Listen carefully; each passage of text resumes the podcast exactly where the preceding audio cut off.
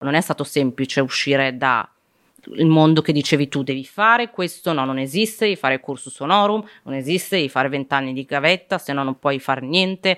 Io mi sono ribellato e ho detto no, io lo voglio fare adesso, cioè perché devo aspettare? Anche quando fai la carriera politica, tendenzialmente... Manco la, la laurea hai aspettato. Ma no.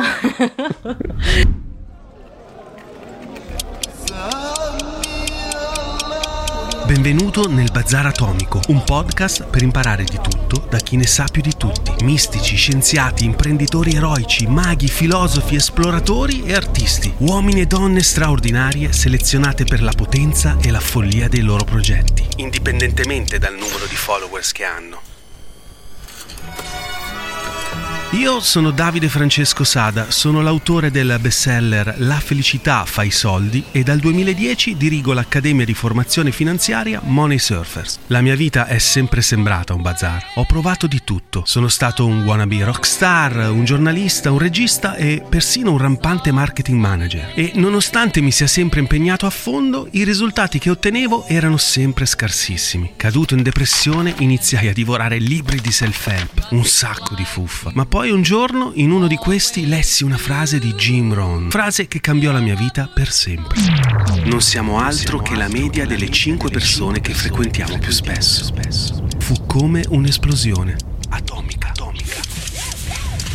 Nella mia vita non accadeva nulla perché per un mix di superbia e paura di uscire dalla mia comfort zone sociale tendevo a fare tutto da solo o con le persone che conoscevo già. Quando mi sono imposto di incontrare e collaborare con uomini e donne straordinarie che non conoscevo ancora, anche la mia vita è diventata altrettanto straordinaria. Per questo ho creato il Bazar Atomico, un pretesto per poter continuare a conoscere persone sempre più ispiranti e grazie alla tecnologia condividere i loro insegnamenti con il resto del mondo. Buone deflagrazioni.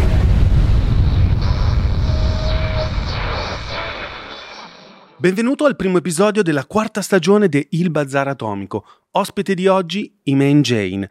Nasce nel 1995 a Varese e dopo un periodo di attivismo politico inizia a lavorare nella comunicazione politica di campagne elettorali nazionali. Nel 2019 inizia a raccontare in modo semplice e interattivo temi di attualità economica e politica su Instagram, raggiungendo in pochi mesi un importante seguito, diventando un vero e proprio caso studio di meta. Nel gennaio 2020 fonda la media company Will, la prima startup italiana a creare contenuti informativi nativi digitali.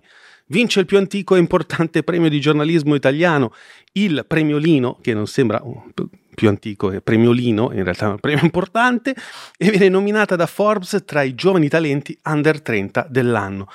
Vende la startup nel 2022 a Cora Media, ora collabora con aziende, istituzioni e testate giornalistiche per la trasformazione digitale.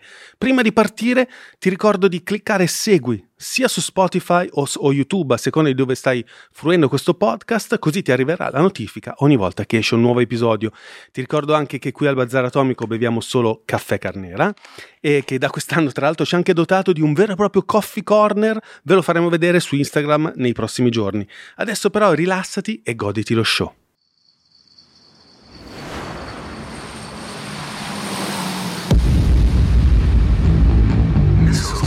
Il Bazar Atomico. Benvenuta, Imen. Grazie, grazie, un piacere. Eh, piacere mio e devo dire che mh, mm, grazie mia, ai miei collaboratori, uno, Gabriele che mi dà una mano, che salutiamo, che non può essere qui perché ha la tosse, avrebbe disturbato durante la registrazione del podcast, mi ha detto che se uno googla Iman Jane, la prima cosa che viene fuori è che fine ha fatto. Oddio, io non ho mai provato a googlarmi perché ho paura di leggere la qualunque, quindi... No, la seconda cosa che viene fuori, Iman Jane non è un modello per i giovani. Ah, no, e, quello... e, conosco anche chi l'ha scritto ed era quel... anche un mio ex amico. E per quello è qua. Perché io i modelli dei giovani... Noi non siamo giovani. Ma io, non ho, io, io, io poi cioè, non ho mai creduto nei modelli, quindi non, no, non, è una cosa che mi appartiene, non mi sono mai eh, permessa di, di, dare un modello a nessuno, quindi non, non, vorrei, anzi non vorrei che nessuno mi seguisse, cioè io vor, vorrei che i giovani, ognuno di noi trovasse la sua strada, la sua passione, che non sia per forza qualcosa che pensi, no? Quando sei piccolo devo fare quello e basta. Trovi nel tempo, costruisci quello che sei e, e segui la tua strada, non c'è bisogno di un modello. Io non l'ho avuto per dire, quindi sono partita da, da quello che mi piaceva e non volevo seguire i modelli degli altri, quindi non, modelli non devono esistere, soprattutto in quest'epoca di cambiamenti continui. Cioè, certo, ci sono dei punti di riferimento, ci possono essere dei valori, delle persone, però non credo al mito del modello, del, dell'idolo, io l'idolatrismo non, non, lo apprezzo, non lo amo, infatti molto spesso quando mi scrivono, non so, Dio ti adoro, no, cioè, sì, non... c'è anche la componente nella parola modello per i giovani, c'è, c'è scritto proprio così? Modello sì, sì, modello. Eh, mi inquieta perché non so, in qualche modo mi ricorda, un, non so, una sorta di archetipo della perfezione sì, che esatto. non corrisponde no, alla realtà. corrisponde. E il fatto che il mondo dei social e l'internet eh, ti richieda questo solo perché hai tanto seguito, sì, l'ho sì. sempre trovato abbastanza inquietante. No, infatti, no, è, è, questo il problema, cioè ogni persona ha i suoi pregi e difetti, dire quel, lui è il mio idolo è sbagliato perché l'idolo eh, cioè, non, non è qualcosa di divino, è una persona persona che sbaglia, che fa le sue scelte e identificarlo come la perfezione è sbagliato. Quindi ti può piacere, puoi avere dei punti di riferimento, anch'io ne ho, però se sbagliano, se fanno altro, sono libera di, di giudicare, di dire quella cosa non mi appartiene, o che quindi non bisogna dire no, mi è morto un idolo, no, non, non bisogna averne. Mm. Quindi... Sì, perché poi tra l'altro noi viviamo e cresciamo con i genitori, no? che quando sì. siamo piccoli per noi sono un po' i certo, nostri idoli, certo. no? poi ci rendiamo conto che non sono no. tanto uguali a come ce li immaginavamo Beh, ma, se, ma, se, ci pensi, il modello dovrebbe essere un po' come il padre, cioè è sì. quella figura, il padre, mh, mm, sì, mh, mm, nello stereotipo è il padre che ti Sì. dà quel modo di funzionare nel mondo, nel suo mondo. Poi tu su quello ti formi all'inizio, Certo. ti posizioni e poi diventi te stesso, Esatto. prendendo le distanze, imparando alcune cose. Sì, sì, Cioè sì, è sì. un'occasione per fare te stesso, non come devi essere te. Sì, io poi ho sempre dato l'impressione ai miei genitori che fossero i miei modelli, ero una- la solita bambina ligia, alle regole, mai fatto niente di strano nella mia infanzia. eh. Poi dopo a un certo punto hanno scoperto un'altra parte di me un po' più rivoluzionaria, per cui è stato un po'... Mi dicevi che tua mamma non- ancora adesso non riesce a capire che lavoro fai. Sì, cioè adesso un pochino cioè, ti dice informazione, fa cose, insomma un po' eh, sui social, eh, comunicazione, ti dice queste parole chiave, poi ehm, spera di trovare persone intelligenti che capiscano perché lei non vuole più entrare nei dettagli, quindi però ecco, mia mamma per esempio è sempre stata una che mm, mi ha- mi ha- sp- avrebbe sperato per me una vita molto più tra- standard a Varese, a fare la commercialista vicino a casa sua magari e quindi insomma quando mi ha visto fare un po' di, di percorsi strani non è stata molto felice all'inizio però mh, credeva in me per cui ho sempre avuto la fiducia dei miei genitori quindi non sapevano che ero una figlia abbastanza re- responsabile quindi non mi sarei data alla follia a fare cose strane. Ma mm, vabbè, sappiamo benissimo perché ci sono queste cose scritte su Google. Mi domando se a distanza di non so quanto è passato dai vari sì beh casini che hai dipende combinato. ogni anno una No, però sai che mentre venivo in macchina qui per intervistarti pensavo, cazzo, è incredibile al- come ho avuto tantissimi pensieri, ho riflettuto tanto sul tuo percorso. Io devo dire che ho tanti difetti, molti più di te sicuramente, e li faccio vedere anche, ho imparato a farli vedere e a Mhm. fottermene. Sono un cinico, mi piace, mi piace il so- mi piace il denaro, mi piace l'arte, sono pieno di contraddizioni e ho imparato a farle vedere. E da quando l'ho Sì. fatto ho iniziato a dormire bene, No. cioè non so come dire, proprio fottersene del prossimo. Sì. E nel tuo caso mi domando, la shitstorm che ne è venuta fuori, ma come diavolo è possibile che è così difficile per le persone fare la tara tra quello che hanno fatto e quello che hanno detto e gli errori che hanno compiuto e le leggerezze? Tra l'altro tu quanti anni hai? eh, Adesso. compio 29 a ottobre Esatto, quindi adesso ovviamente sei adultissima e vaccinata, però comunque una, una persona nei suoi vent'anni che fa delle leggerezze. Ma grazie a Dio, ma meno male. Eh, sì, perché no. non è perché una parla di geopolitica, Cina, Taiwan, Draghi, allora non può fare delle cagate. È una, è una ventenne che si diverte a fare l'imbruttita come lo faccio io, solo che io lo faccio a 48 anni, è un altro problema. Però mi dico, eh, cioè, sei la pagliuzza alla trave, cioè questa ragazza qua, insieme ad altre persone, ha creato una cosa meravigliosa, cioè è riuscita a piratare un social che era un social solo votato all'estetica, all'effimero. Viva l'estetica, viva Certo. l'effimero. A chi lo fa, Sì, figata. sì, Pure io seguo le cagalle, le modelle, eccetera. certo. Però che atto sovversivo è quello di metterci dentro invece lo spessore, la cultura, l'informazione, le cose che i giovani normalmente là dentro non ci trovavano, tu ce le hai ficcate dentro insieme al tuo collaboratore e hai fatto il culo a tutti i giornali italiani in pochissimi mesi. Questa roba qui, provate a farla voi. Quanti Eh. sono le persone che provano a fare questo? Poi, tra l'altro, copiatissimi, perché Sì, negli anni sono, dopo vi hanno sì, copiato sì, tutti. certo. Ma voi siete stati i primi, avete fatto una cosa enorme. E il fatto che il. Dai, uso un termine che non mi piace perché sfotto sempre quelli che lo usano, però i media mainstream si siano così accaniti verso qualche leggerezza che hai compiuto, la questione della laurea, la questione di, di Palermo, dove avete, Sì. come dire, come possiamo dire, avete un po' Sì, sì, beh, mm, come dire, criticato, cosa che io faccio tutti i giorni sui social media, le persone che non si, non si dotano degli strumenti giusti per spaccare, essere un po' più di quello che sono, no? crescere, migliorarsi, essere ambiziosi, viva Dio, no? Tu lo sei, tu sei una persona ambiziosa, no? Sì, no, cerco di Nel senso di positivo del termine. No, ma cioè, eh, io penso che ognuno di noi stia bene quando cerca di imparare ogni giorno qualcosa, andare avanti. Eh, io sono una persona molto curiosa e so di non sapere, continuo a cercare di migliorarmi, tutto qui. E l'ambizione, l'ambizione sta nel momento in cui provo piacere quando le cose che mi piacciono vengono realizzate, fatte, riesco a fare qualcosa che veramente amo fare, quindi quello sì, eh, se questa è l'ambizione, sì. Quando siete partiti con Will Italia, cioè, avevate Sì, l'obiettivo di no, spaccare, sì, no? sì, Cioè, perché si vedeva che siete partiti subito con, con una no- non comune dispiegamento di forze, c'erano tanti no, contenuti, certo. tanti collaboratori. Sì, era un progetto, era ed è ancora un progetto ambizioso, nel senso l'idea era quella proprio di entrare a non pian piano, rompere proprio disruptive eh, in modo da, da- da creare una quota di mercato dove non, non- non ce n'era, come hai detto bene. Cioè io, io adoro Instagram, sono stata una dei primi a seguirlo, tra l'altro l'ho fatto per, per Chiara Ferragni, perché io ai tempi la seguivo nel suo blog eh, The Blonde Salad, poi a un certo punto ho aperto Instagram e ho detto seguitemi, eh, gente che mi legge così. Io l'ho aperto, lo adoravo, l'estetica, il fatto anche lei comunque ha fatto una piccola sua rivoluzione, nel senso che mentre ne- mh, in giro per il mondo ehm, c'erano blogger che facevano fashion, anche se iniziavano da poco, anche Chiara Ferragni ha portato qualcosa che eh, solitamente è inaccessibile come il lusso alla portata di ragazzini e ragazzine che vedono in lei una cosa molto più accessibile. Lei portava anche capi di low cost, eh, low- ehm, fast fashion. Cioè era qualcosa di molto più facile da vedere rispetto alla rivista di Vogue, apri, trovi il cappotto da 20.000 euro e dici bellissimo, andiamo avanti, cioè non è qualcosa di, di accessibile. La cosa che ehm, poi pian pianino ho visto sempre più su Instagram, ognuno di loro, così come anche io, condividevano i, vi- i momenti di vita quotidiana che però erano un po' fasulli perché non è che viviamo soltanto di cose bellissime, coloratissime.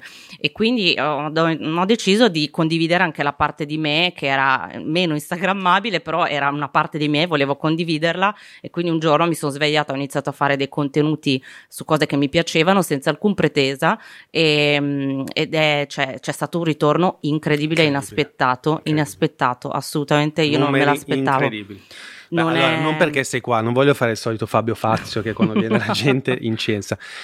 Però dai, bastano 5 secondi per capire che spacchi, cioè che sai raccontare bene, facile, chiara, concisa, eh, come dire, il giusto equilibrio tra approfondimento e, e sintesi, Sì, che sì. È, una- è un'arte, no? Cioè Sì, forse sono pochissime le, le persone che riescono a farlo così bene come te e quella roba lì ha funzionato, però mi, mi confermi che è stata un- quasi... Sì, cioè- è, è stata una casualità, Mm. cioè eh, nel senso casualità fino a un certo punto, nel senso che a me è sempre piaciuta la politica, l'informazione, ho fatto tanti anni di attivismo dentro un partito, ho militato, mi sono anche candidata, ho sostenuto candidati, ho fatto campagna elettorale per altri candidati.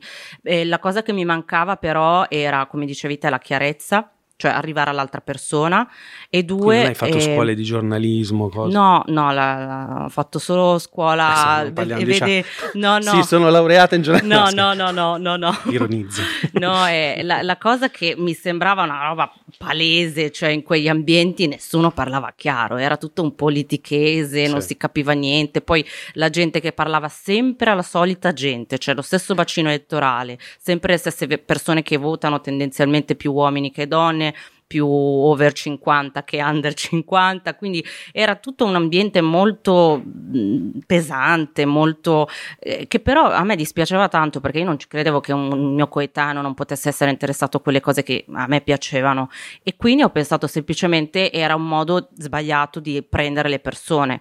E mentre eh, facevamo campagne elettorali eccetera si fanno incontri, eh, si fa un tour incredibile vedi soltanto delle persone anziane, eh, uomini, bianchi, tutti così, e lì dici no, aspetta, dove stanno i giovani? I giovani stanno sui social e quindi bisogna capire dove andare a prenderli, come, con quale linguaggio e mi dispiace anche, cioè a me, non, cioè io non è che voglio indottrinare, io le, le mie idee ce le ho, però non le voglio vendere a qualcuno, cioè a me quello che eh, interessa, eh, è sempre interessato è parlare con qualcuno eh, dandogli i miei stessi strumenti o comunque anche condividendo perché io ho imparato tantissime cose anche con la condivisione e molto spesso persone che mi seguivano sono anche entrate nel team, cioè hanno creato a loro volta contenuti, quindi è sempre un lavoro cioè, di squadra, cioè io non mi sono mai messa a, ca- a cattedra per dire aspettate adesso vi dico come si fa, co- cosa devi pensare.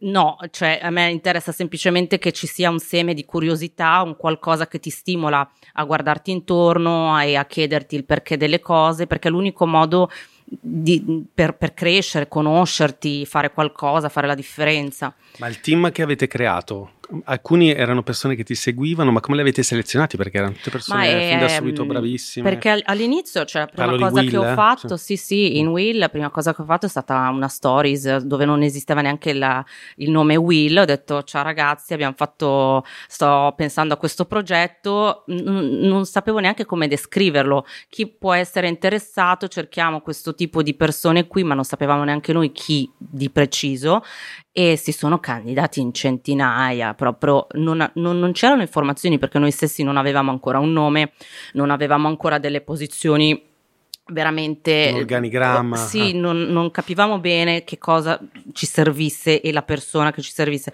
Non avevamo idea di quanto potessimo pagare questa persona quindi era soltanto creare un po' di un po' di hype vedere che tipo di candidature potevano esserci e quindi le prime persone che abbiamo abbiamo assunto sono state prese così con In base a quale criterio poi le avete scelte, quindi, visto che non è- avevate dei... Sì, e non avevamo l'unica cosa che a me interessava, cioè non mi interessava quanto avessero studiato, l'esperienza, quant'altro, era eh, veramente appassionato al, al- al- curioso. Eh, c'era questa ragazza che era, mh, eh, si era appena laureata, laureanda, una ragazza giovanissima che è venuta al colloquio con il nonno, e, mh, piccolina, carina, molto minuta, che aveva scritto una, una lettera di presentazione bellissima, proprio e, e- e bastava quello, cioè non mi interessava che tu non avessi mai lavorato, non avessi mai fatto niente, bastava quella perché ha preso molto lo spirito di, di- di curiosità che c'è, cioè andare oltre, cioè non siamo qui a fare un lavoro, cioè devi fare qualcosa che ti piace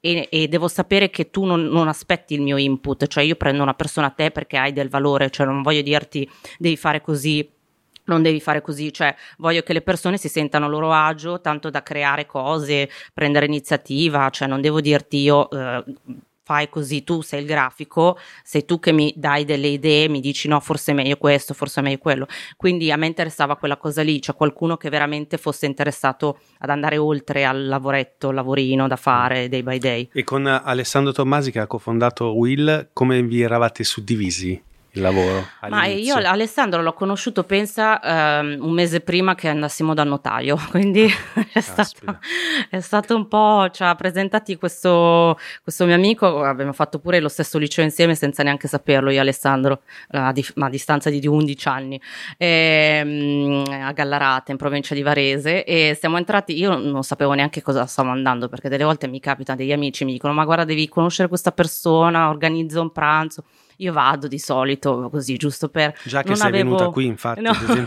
Ah, ci sono sti quattro sciamannati. No, no, sono molto curiosa, mi piace sempre, non- per me sono sempre belle occasioni per conoscere gli altri e quindi sono andata lì, non avevo idea di che cosa volesse da me questo Alessandro Tommasi, vado lì e dice senti sto, mh, sto pensando a fare una startup e sto cercando un editore in chief. Lui a te o, o te? Lui a me. Ah, ah, e ho detto ah. no aspetta, Editor fermo. in chief. Ah, ok. Sì, cioè qualcuno che Sì, sì, fosse sì, alla, certo, alla certo. direzione dei contenuti. Editoriale, sì. Sì, una, una cosa del genere. Eh, sì, si dice editor in chief. No, no, no, lo così dico almeno. anch'io. A me lo no, era per dire, per dire per- perché nel mondo dei imbruttito. No, ma nel mondo dei startup fa sempre figo dire Certo, le eh. posizioni in inglese, così è Sì, proprio sì, una sì. cosa importante. Direttore Sì. editoriale sa un po' Sì, di sì, ma una roba- sì, sì, esatto, e, e quindi no, io ho detto guarda, fermati un attimo perché in realtà sto pensando anch'io di fare una startup, quindi non Ah. ci siamo proprio capiti.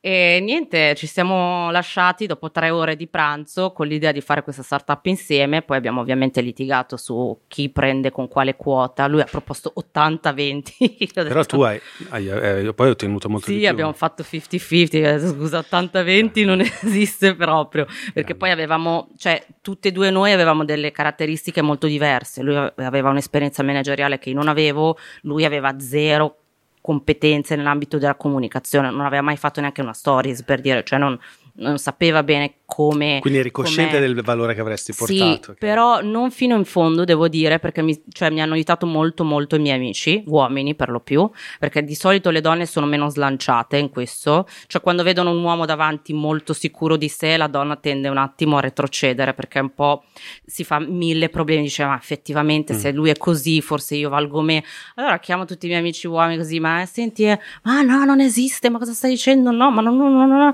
detto, ok, vado, non esiste, vado lì, faccio una chiamata super preparata, 50-50 o niente, quindi ero lì così, spero, spero che non mi dica niente perché mi piaceva anche il suo Sì. approccio, avevamo la stessa visione di, di startup, quindi ero lì, ti prego non dire niente, e vabbè, ho detto 50-50, ok va bene, malincuore, ho detto sì, vabbè, facciamolo, e quindi è andata così. Beh, incredibile, la- mm, il fatto che sia partita in maniera così anarchica e anarcoide è, un è una cosa che si osserva in tante startup. Sì, per sì. esempio Instagram, Sì. che è nata come un'app per fare le foto con i filtri, Sì. adesso è diventata, come vediamo, la, la piattaforma dove ci sono addirittura notizie di Eh sì, tutto di più, cioè è diventato, boh, non so, boh. È diventato sorta di mondo tutto, parallelo, Sì, tutto, sì, no? sì, sì. Ma no, ma È infatti affascinante questa cosa, che uno parte quasi così, neanche Quasi sapere. per scherzo, ma sì, Mm. perché devi, da qualche parte bisogna partire. Sì. Molto spesso uno pensa, no, ma cosa, cioè è troppo grande per me. No, bisogna partire come sempre dai piccoli passi, si fa. Poi certe volte ci sono anche tanti miei amici che poi nel percorso hanno capito che non era per loro il mondo delle startup, che non era per loro fare impresa. Va benissimo, però intanto hai acquisito competenze, hai conosciuto persone, hai capito cosa ti piace, non ti piace. Quindi non è mai una cosa brutta buttarsi in qualcosa, però buttati, non star lì fermo, fai qualcosa.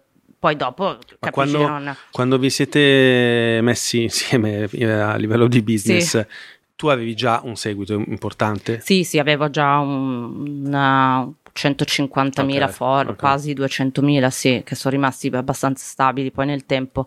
E sì, quindi diciamo che dal giorno zero, quando è nata Will, Tu hai spostato la tua tendenzialmente- community- Sì, metà, metà delle persone Minchia, praticamente tanto metà, hanno con- metà. convertito, in, cioè mh, nessuno dei miei investitori ehm, si fidava, abbiamo fatto pure una scommessa, ho detto adesso vediamo. Che cioè, e detto, Beh, sì, tantissimo, la conversion rate del sì, 50%. è stata una roba assurda, sì. E si vede che avevi una community di gente davvero vera. È perché era affezionata. Come un Non hai mai diciamo, comprato un'estensione, no, Puoi no, dire no, tutto no, ma non, no, Non ma non, ave- non ha senso, cioè che senso ha comprare fo- cioè non, Sì. non mi interessano neanche i numeri, cioè mi è Mm. sempre interessata la qualità, avrei fatto e farei gli stessi contenuti che, che abbia mille follower o un milione, Mm. farei lo stesso effort per arrivare al- all'obiettivo, quindi non mi interessano i numeri, mi interessa la community e quello è, è sempre stato per me un grande sforzo, cioè io fin dall'inizio mi ero imposta, rispondo a più messaggi possibili, rispondo ai commenti, rispondo Infatti hai risposto anche a me. No. Secondo me non mi risponde perché Cioè, io non riesco a rispondere, io con Money Surface che abbiamo 60.000 followers e tu invece con Sì, no, mi- 250 mi piace. rispondi. Sì, ma perché è, cioè, è sempre un po', mi sento un po' maleducata, no? Mm. Qualcuno ti ha scritto come se qualcuno per strada ti passasse e dicesse buongiorno e tu fai finta di niente. Sì. Ehm, cioè, alla fine tu non è che sei lì, cioè io l'ho sempre vissuta come eh, bellissimo modo di comunicare. Non sono io Sì. che mi espongo e voi lì ad applaudire e mettermi i like. No, è un modo per interagire. Sì, quindi se io non questo. interagisco eh, non, ha, non ha senso. Eh, poi tendo a seguire tantissime persone, cioè non, non mi interessa stare lì. Ci sono persone che non capisco su Instagram, seguono nessuno, zero. Cioè, ma perché? Cioè, ma cosa stai lì a fare? Sì, Non- è un po', un po' No, egoica come, po'. come posizione. No, è, è un po' no, non ha senso. Quindi mh, per me è sempre stato molt- molto importante la community perché è la com- tu, il tuo- l'unico valore che hai è quello, cioè la fiducia delle persone. Quindi, visto che è stata così importante, come devo farti questa domanda? Come hai vissuto la- l'emorragia di followers che degli ultimi Sì. due anni di che hai perso 100.000 followers? Sono andato a vedere, Sì, è una cosa incredibile. Cioè, sì, no, ehm, Cioè, come l'hai adesso- vissuta? ade- Adesso sono, male. penso, un 250, 50.000. Mm. sì, ero sui Sui 3, 260, sì. sui 3 e, e 10, una roba del genere. Ma allora, intanto negli ultimi due anni e mezzo eh, ho veramente tagliato i contenuti completamente, per cui è giusto anche normale che sia. Cosa hai fatto? Diciamo Hai che- studiato? Sì, a, a- a parte quello, ma ho vissuto molto di più dietro, dietro, Ah, a- dietro- no, no, eh, cioè i social non mi, non mi danno più quell'input, ma lasciando stare il shitstorm, che non, non sono proprio tanto quello, è proprio il fatto di vedere tutto questo astio, questo odio, questo continuo, ma non È un tanto la- peccato però, eh? Un No, è un peccato, ma non è neanche tanto il problema della mia community, perché molto spesso le persone che mi creano problemi sono persone che mi seguono con l'intento di aspettare il, il momento così e aspettano qualsiasi cosa, l'interpretazione che Ah. potrebbe essere e la Oddio. spiattellano su Twitter, diventa trend topic e poi la gente viene a rovesciare l'astio su Instagram, quindi è una, è una prassi per qualsiasi shitstorm questa di solito, ci sono proprio i specializzati in shitstorm, si svegliano al mattino e cercano eh, il- la cosa che potrebbe essere Tipo po'... Selvaggio Lucarelli, no, scherzo. così non verrà mai più ospite. no, beh.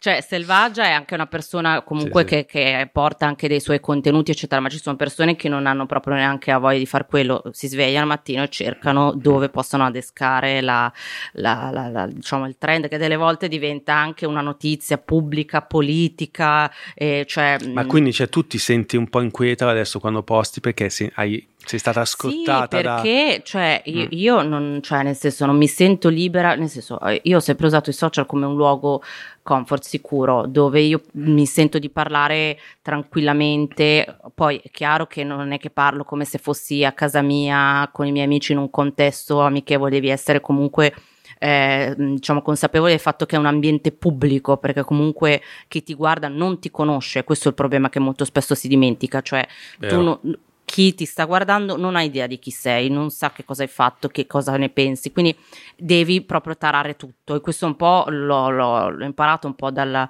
dalla politica, eccetera, però anche nonostante questo c'è sempre un modo per cioè ci sono politici che hanno fior fior di esperti lì dietro che controllano tutto e comunque c'è, c'è l'insidia perché è facile, devi star lì, vedi un testo una foto eh, e dire mille scenari, no ma aspetta questa potrebbe essere intesa come, no ma potrebbe essere, devi stare lì e proprio fare uno sforzo creativo di un'ora perché delle volte non mi viene neanche che possibile alterazione può uscire in modo tale da eh, essere certa che il messaggio che, che sto che voglio comunicare arrivi Mm. perché non è detto che eh, possa arrivare nel modo in cui io voglio che arrivi quindi un po' tutta questa pesantezza sono lì dico ma scusa ma chi me lo fa fare cioè Ma secondo io te è possibile che... ehm, vabbè, tu...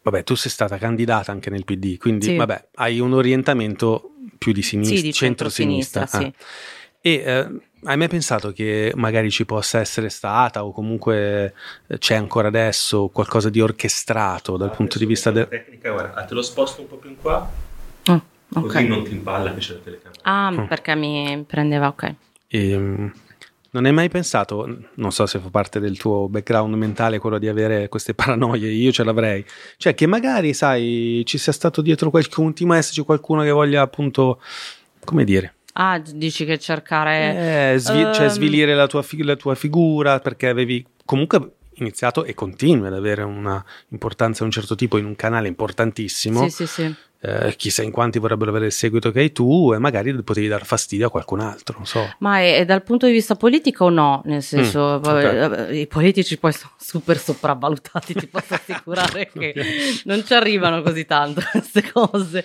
Beh, cazzo, No, cioè, eh, no, no, a- avevamo visto no, che Salvini aveva la bestia, no, è lui che aveva la bestia, cioè, Sì, aveva, sì, cioè, sì, dei team incredibili, Sì, però ci arrivano dopo. No, nel senso che loro cavalcano il trend, ma il trend chi lo crea sono persone che fanno questo di mestiere. Ok. Eh, quindi sì, ovviamente Salvini non ha perso tempo con- nel momento in cui era uscita la cosa Ah, di eh, dire ah sapevo." la piddina, eccola lì, Ah, ovviamente. Però quello è un lavoro che si fa D'origine dopo. marocchina quella non l'ha Ah detto. certo, no no, no eh, Quella sì. marocchina Quella- del PD. Quella marocchina del PD che pensava di fare la, la Eleggiamoli buonista. a casa loro. Secondo me, infatti non lo Eh, sapevo che si fosse attaccato. Non- Sì, no, beh, Ho insomma, fatto la domanda senza saperlo. Ma, ma non è neanche, cioè, è una cosa proprio naturale. Si Mm. prende il trend topic del giorno e si fa un tweet su quello. Adesso lo si fa un po' meno perché Meloni, per esempio, è un po' più istituzionale, un po' più si tiene alla larga da queste cosine. Però in generale chi fa comunicazione politica prende il trend topic del giorno e ci fa la card, il tweet, le cose, proprio una roba di di una bassezza che dici non sei neanche creativo per creare un, un trend. Ehm, però i, i veri trend li creano diciamo persone per lo più giornalisti. Ehm, e- Mm. e a me mette molta tristezza perché sinceramente ho sempre pensato che il giornalismo fosse un lavoro molto nobile, nel senso, cioè tu sei una sorta di quarto stato, cioè di quarto potere, dove sei lì che controlli il potere economico, politico e lo metti a disposizione del, del cittadino, no? E, e fai una sorta di, di sorveglianza, cioè un po' di, di sorveglianza, no? Come Lì- nei paesi tipo Come- BBC, sì, so, certo, paesi certo, ci sono le indagini, Mm. chiaro, ma se apri Financial Times ogni giorno trovi indagini, cose, eccetera, Washington Post, cioè giornalisti che fanno il loro lavoro, spulciano. In Italia purtroppo il giornalismo eh, sta andando sempre un po' mh, peggio perché mancano fondi, ci sono progetti editoriali che mh, stanno andando un po' male, ci sono tagli di continuo e quindi il giornalista, sua, l'unico modo suo per un po' uscire dall'anonimato è trovare eh, la, mh, insomma, lo scoop del giorno che può essere, non so, passare cinque ore nel corridoio del transatlantico in Parlamento a sentire eh, ho sentito che quello si è fatto quella, ho sentito che questo ha detto quello e diventa tutto un chiacchiericcio. ehm, e quindi eh, cioè, è diventato un giornalismo veramente molto di, di gossip. Ma è possibile secondo te? Io ho avuto la sensazione negli ultimi anni, decenni, che in un'immaginaria gerarchia di potere sia il contrario in Italia, che siano quasi Sì. i politici che leccano il culo, lo dico brutta, Sì, sì, ai giornalisti, perché quello che hai detto tu è interessante. Cioè, i trend li fanno i giornalisti e i Sì. politici li cavalcano. Sì, sì, sì. E quindi E a volte Chi- chi detiene quel potere- un po', Ah. eh, cioè dipende molto dal, dal trend. Cioè, per esempio, non so, tu apri i giornali, o- noi viviamo di emergenze. Ogni giorno c'è una emergenza che viene risolta in maniera fittizia. Per esempio, metti Caivano, dove c'è Mm. stato insomma quel brutto episodio, si fa finta di risolverlo dicendo io vado lì. Vado a farla passare alla politica, dico che ci sono, che sono ovviamente cose che bisogna fare, perché è peggio se non le fai, ma il problema rimane perché non risolvi il problema del- del- dell'educazione, del- dell'abbandono scolastico in questi posti molto lasciati a loro stessi, dando magari un milione o due per Mm. dei progetti per quella scuola specifica. Lo risolvi con una riforma, mettendo mani veramente a un sistema, non è un fondo quindi che non con l'esercito, così. secondo te. No, l'esercito no, no. Però per dire, cioè, No, da un perché- fatto per esempio di cronaca, la politica deve inseguire. Oppure eh, ci sono delle volte in cui sono i giornalisti che seguono la politica, per cui c'è un, un- so, un chiacchiericcio tra boh, eh, Renzi e Calenda, allora è il giornalista che deve seguire Calenda, ha detto Renzi ha risposto, eh, tutta questa roba qui. Cioè, quindi non- non cioè, uno insegue l'altro senza creare dei veri temi mh, importanti e questo è molto triste perché mh, senza andare a vedere nel Regno Unito che per me è proprio un modello di, di giornalismo vero, eh, anche già in Francia è meglio, quindi cioè, ci sono de, delle, de, è un peso diverso di informazione, cioè non, non ci si perde in queste stupidi, stupidaggini editoriali sì. sul nulla, cioè mh, tutto un chiacchiericcio inutile che non porta a nessuna parte. Ma c'è una cosa triste che purtroppo c'è la terza parte che è il pubblico. Certo. Il, il, mio timore è che noi come pubblico siamo or- ormai diventati quella cosa lì, vogliamo sì, sì. quella cosa lì.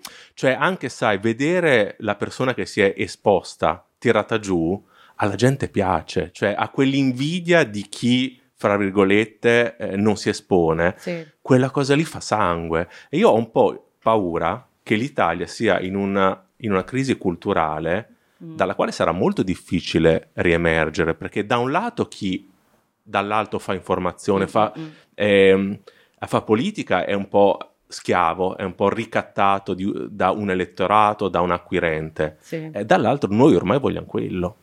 È vero, sì, è, è, un po' un cane che si morde la coda, cioè eh, va, va, messo mano un po' dappertutto, sia dal, dal, punto di vista, come dicevi, del pubblico, sia del giornalismo che della politica, però tutte e tre devono avanzare insieme perché altrimenti non, non, non, si, non si, allineano.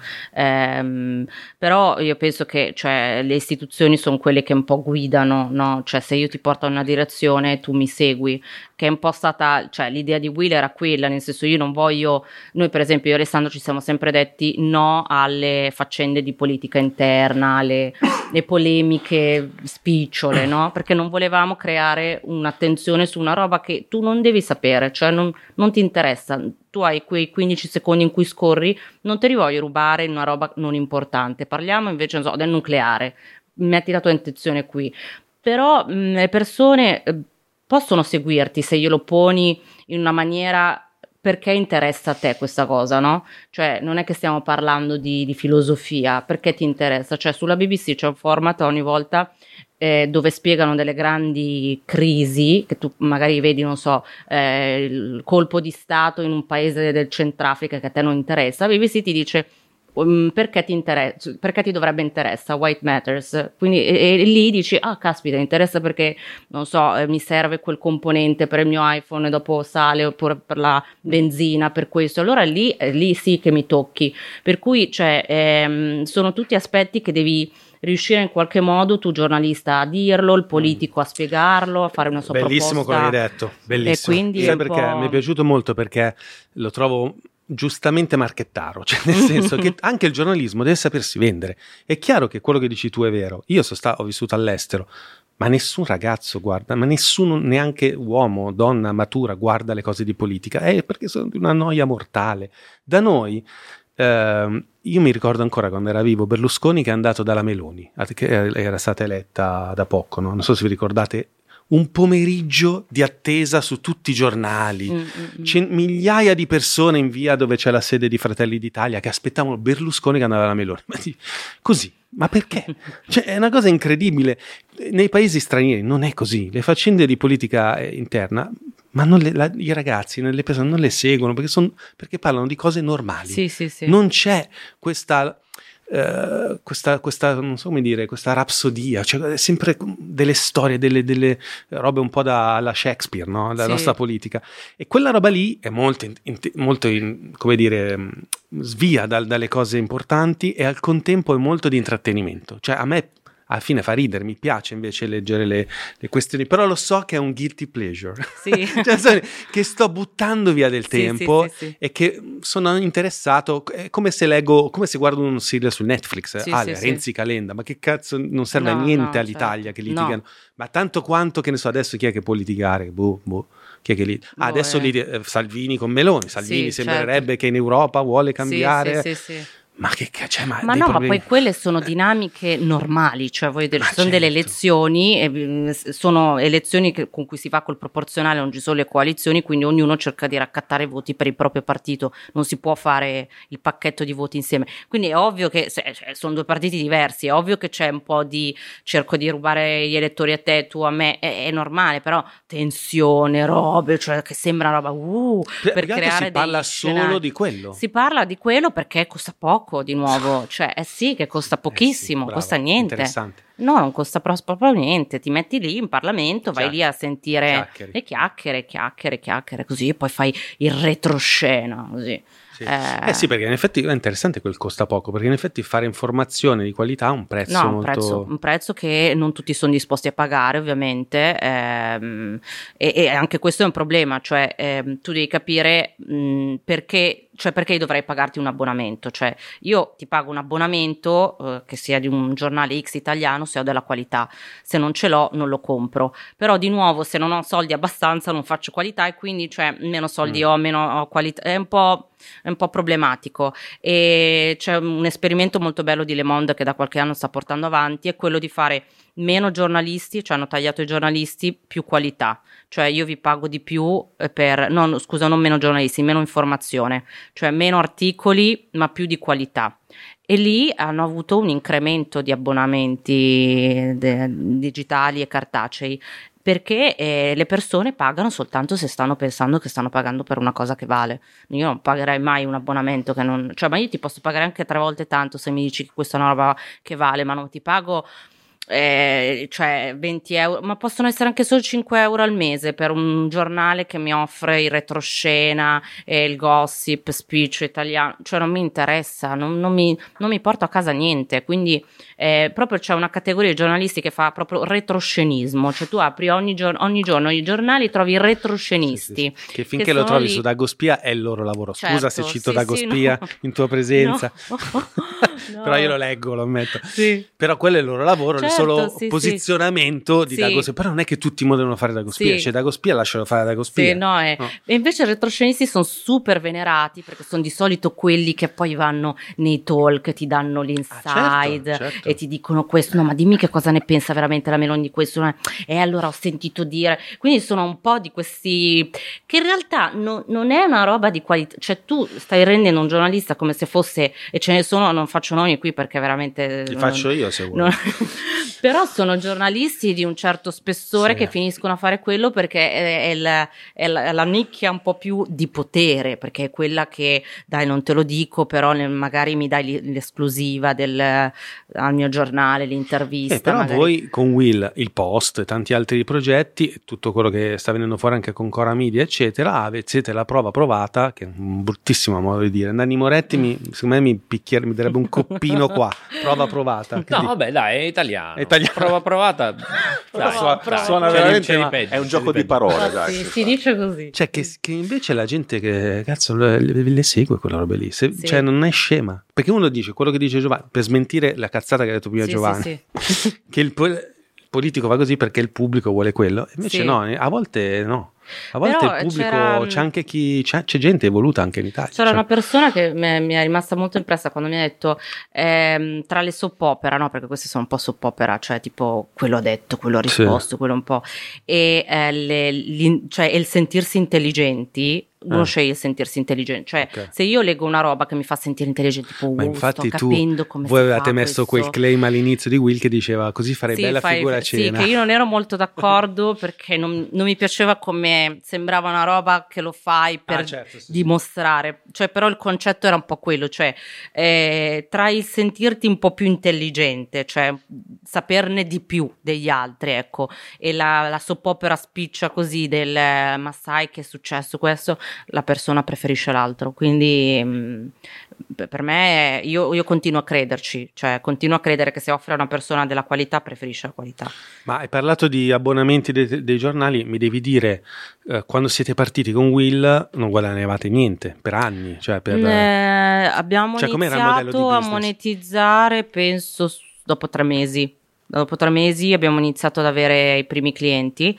Eh, di nuovo mh, mm, non ero molto d'accordo con gli investitori che mi dicevano aspettiamo ancora un po'. Io, noi venivamo praticamente dal periodo Covid, perché cioè, siamo andati da notaio, abbiamo, ci siamo costituiti il dicembre 2019 e il 22 gennaio 2020 siamo nati, cioè è partito Instagram eh, di Will, poi dopo Facebook e tutto il resto, tutti gli altri social.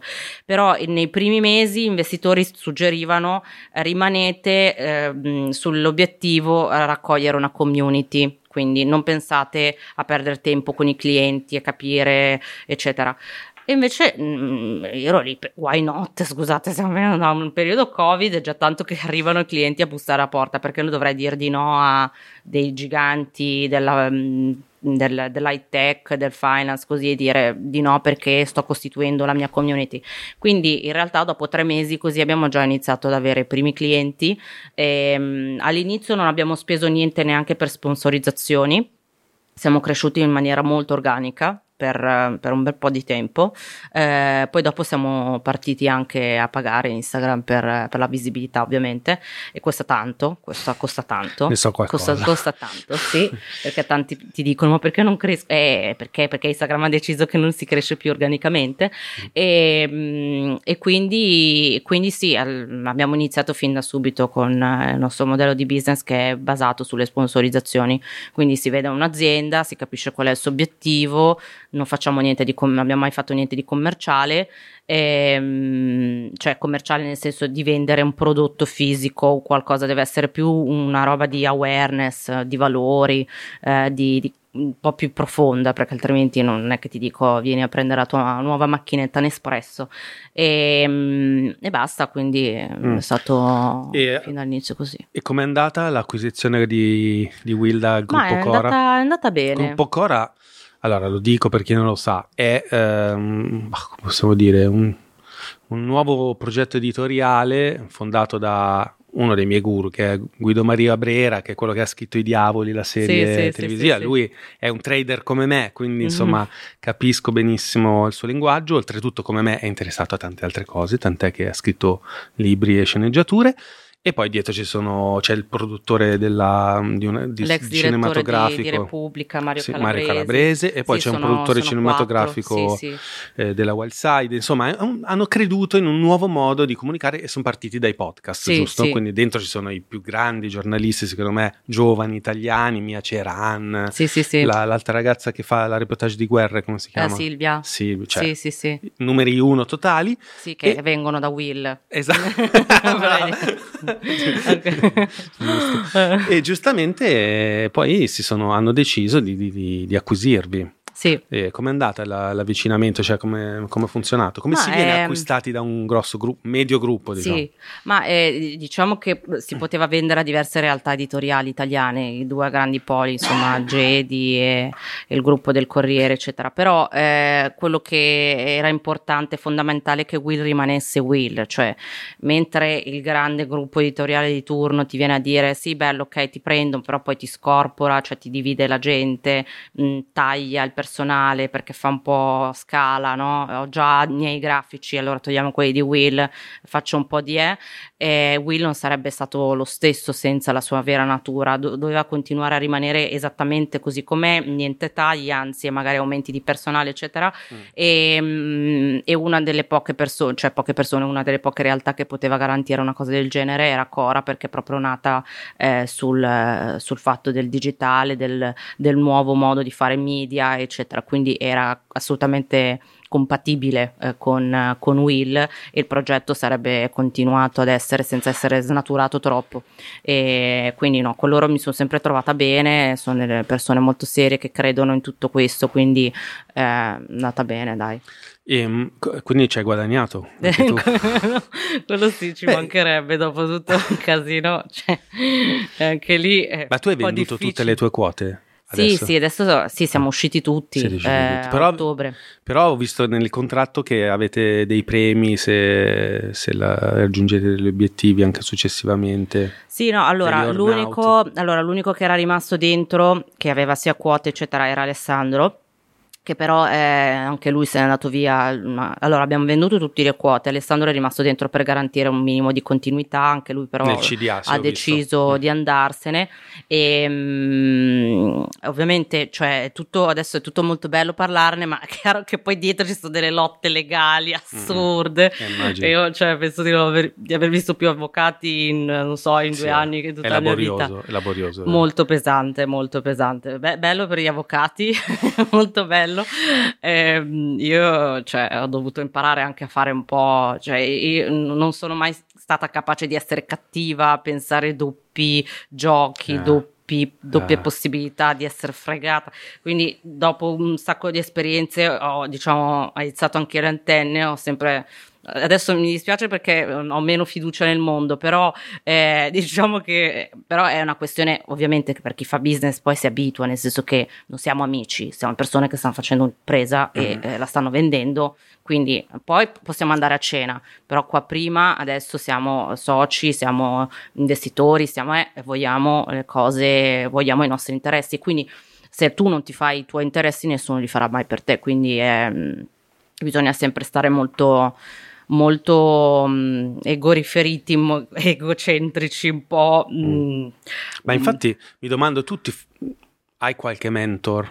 Qualche collaboratore che ti aiuta, qualche... Mm, in, in sia, per, sia per gestire le, le, le, problematiche mediatiche che ha avuto, ma anche queste cose così grosse. Cioè, sì, no, io mi sono affidata prima ad amici pian piano e, e sempre più a amici pro, più professionisti. Mm. Prima era un mio amico che avevo conosciuto, eh, poi dopo ho detto aspetta, forse è una cosa un po' più seria.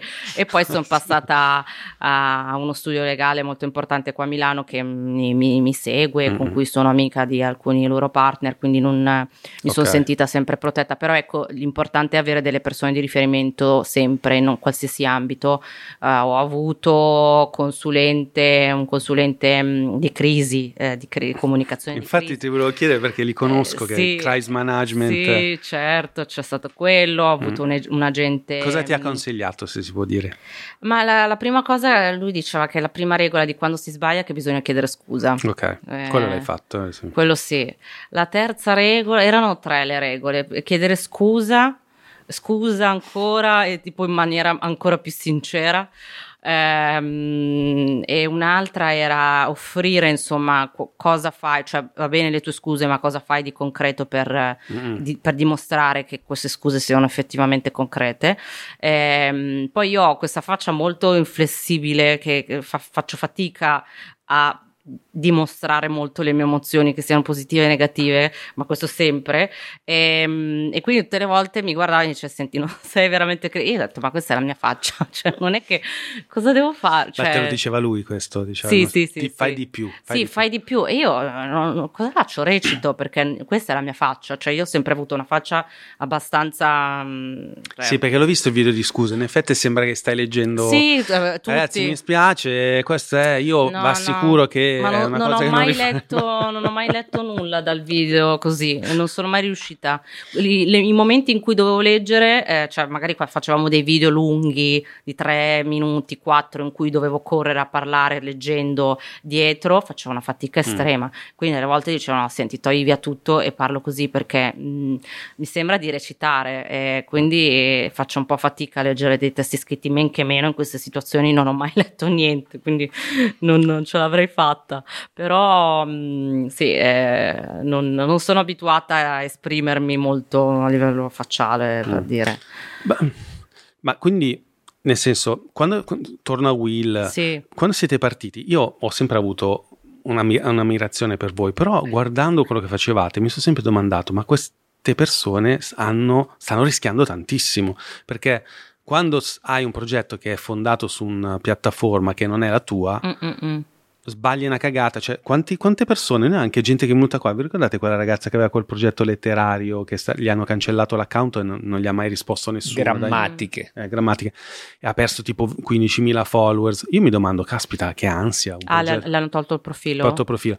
Cioè poi dopo siete diventati too big to, to, sì. to, to, to be... No, no, noi be, anche prima avevamo già too contatto... Big to be banned avevamo già contatti con Facebook, ah, okay. sì, che, che, adesso è meta, però sì, sì, prima sì. Cioè, cioè era così grossa con dei No, ma loro così. ovviamente erano molto felici, mm-hmm. cioè allora nel senso quando è Com'è successo... che funziona? Avete citofonato, ciao Meta, noi no, siamo una startup. La, la prima volta che ho avuto contatti con, con loro era mm, quando ancora non c'era Will, avevo, quando avevo creato ah. quella community così. Il tuo account scritto, personale? Sì. Ti hanno scritto loro? Sì, ah. su, su, Instagram credo, tra ah. l'altro, sui direct di Instagram, ah. o forse via mail perché c'avevo lì l'email, e mm, mi hanno detto vieni, vieni da noi così ci, ti vorremmo conoscere, così. Io pensavo fosse una roba un po' informale, invece vado lì, trovo tutto il team, le robe, ero lì, hey, hey. poi la volta dopo sono andata di nuovo e ho presentato un po' loro il modo in cui faccio, parlo, ma non era non era un evento aperto, era una cosa tra, tra di loro, era il, sì, team, sì, sì, certo, era una, il team italiano. Una riunione sì, interna. Mm. E c'era tra l'altro, mi ricordo bene anche il um, Luca, Luca, Colombo, il, il, direttore country manager di, di, Facebook, ma perché era tutto molto strano, era curioso che in Italia ci fosse qualcosa di... Mm, che, che, che, creasse attenzione anche su quel tema, volevano capire come funzionava.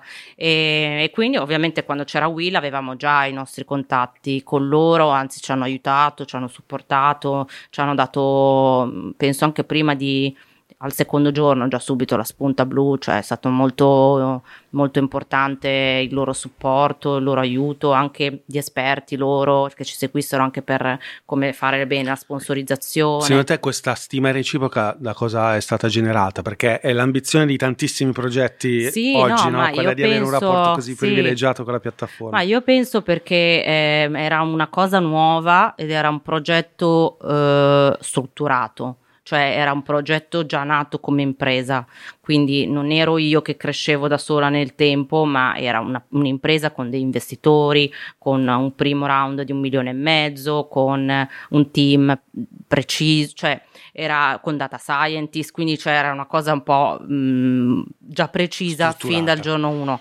Eh, quindi questo sì, chiaro, è stato molto, molto importante. Eh, eh sì, perché appunto voi non pigliate le email, quindi, no, forse avete iniziato a prenderle successivamente, non avete una newsletter di Will? Eh, sì, c'è, ah. ma... Mm, Però è, marginale. Cioè. Sì, sì, no, chiaramente non fa... Mm. No, no, i grossi numeri si fanno su Instagram, con i podcast, ehm, YouTube un po' meno, Facebook, vabbè, Facebook ci devi sempre essere un po' per fare presenza, che se non è più un social che, che, mi piace, pieno sì. di commenti un po' boomer, però sì, il grosso si fa con Instagram, sì, sicuramente, sì, sì, anche a livello di, di rendimento, di profitti.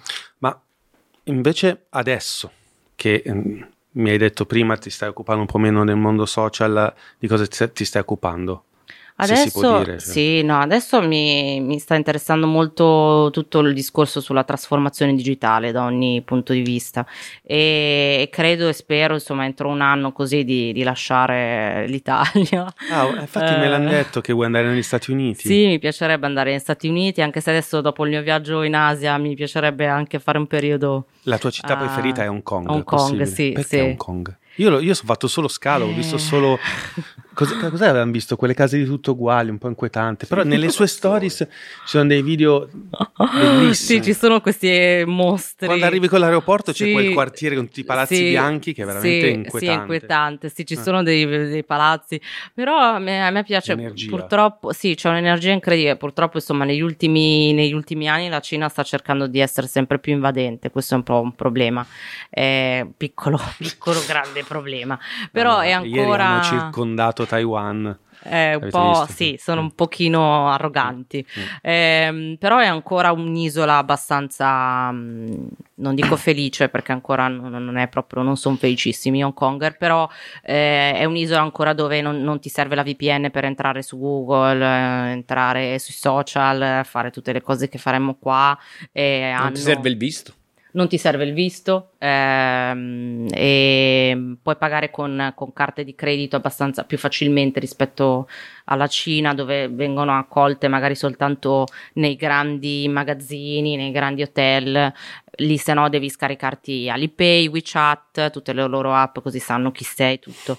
E cioè io veramente per fare il visto per andare in Cina volevo piangere, è sempre peggio, dopo il 2019 hanno peggiorato di più le carte, robe, documenti sì. da chiedere, sì ti chiedono anche i tuoi genitori chi sono, cosa fanno, che paesi hai visitato negli ultimi cinque anni, chi vedrai, vogliono avere già il biglietto di entrata e uscita acquistato, dove alloggerai con prenotazione già fatta, è un po' vogliono sapere cosa stai facendo nel nostro paese, appunto. Quindi, e tu cosa gli hai detto? Ma io ho detto, boh, eh, lavoro nella comunicazione, che se no se metto eh, hashtag oppure il, la chiocciola e Mengel non penso che sarei... Spia sarei americana di meta. e quindi è stato un po' ero lì. Però sì, sì, dai, alla fine l'ho ottenuto, è stato divertente. Non, non, non, è, non starei probabilmente nella Cina continentale che non mi fa impazzire a livello di di mondo, di visione, però Hong Kong spero, spero, davvero che non peggiori più di così, però mi piacerebbe, sì. E perché vuoi andare all'estero così? Eh. Ma all'estero perché dopo un po' ti, vo- ti ci vogliono dei nuovi stimoli, mm-hmm. cioè per me Milano è sempre stata una città che mi, mi, ha sempre dato tanto, tanti stimoli perché persone nuove, progetti nuovi, mm, idee nuove. Dopo un po' anche Milano diventa uh, piccola, cioè Milano è piccola, ok? Però una volta che finisci di fare tutte le cose che potevi fare è finita. Mm. E quindi io che vivo abbastanza di nuove esperienze, di nuove idee, di, di, innovazione, ho bisogno di cambiare un attimo aria per tornare a respirare e avere una visione un po' più aperta di, di quello che, come sta andando il mondo. E purtroppo Londra è uscita, se no probabilmente sarei andata anche a Londra, sarebbe stato interessante però sì, in America sono molto più avanti sul lato innovazione dal punto di vista dell'informazione, del digitale, della digital transformation, quindi, ehm, quindi sì, eh, probabilmente sì, gli Stati Uniti.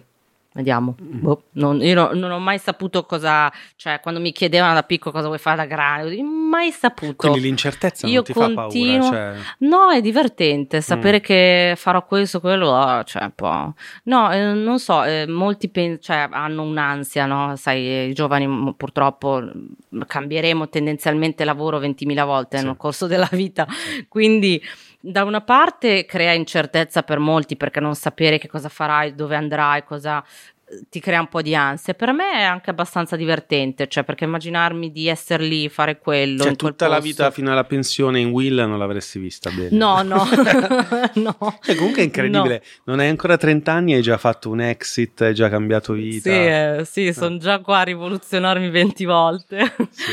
sì, no, però è divertente, sì, sì. Eh, chissà, boh, tra, no, non chiedermi tra 5 anni perché non ho mai azzeccato. No, non te lo chiedo, non, sei, non sei un colloquio no, no, no, Come ti vedi tra... No, no, non è mai azzeccato azzeccato. azzeccato. Una cosa interessante perché invece mm, la maggior parte delle persone hanno anche tanti motivatori, ti, anzi tutti i motivatori, i guru ti dicono no, il futuro lo devi concretizzare tu in base ai tuoi sogni, ai tuoi obiettivi, devi averli, devi fare tutto per ottenerli.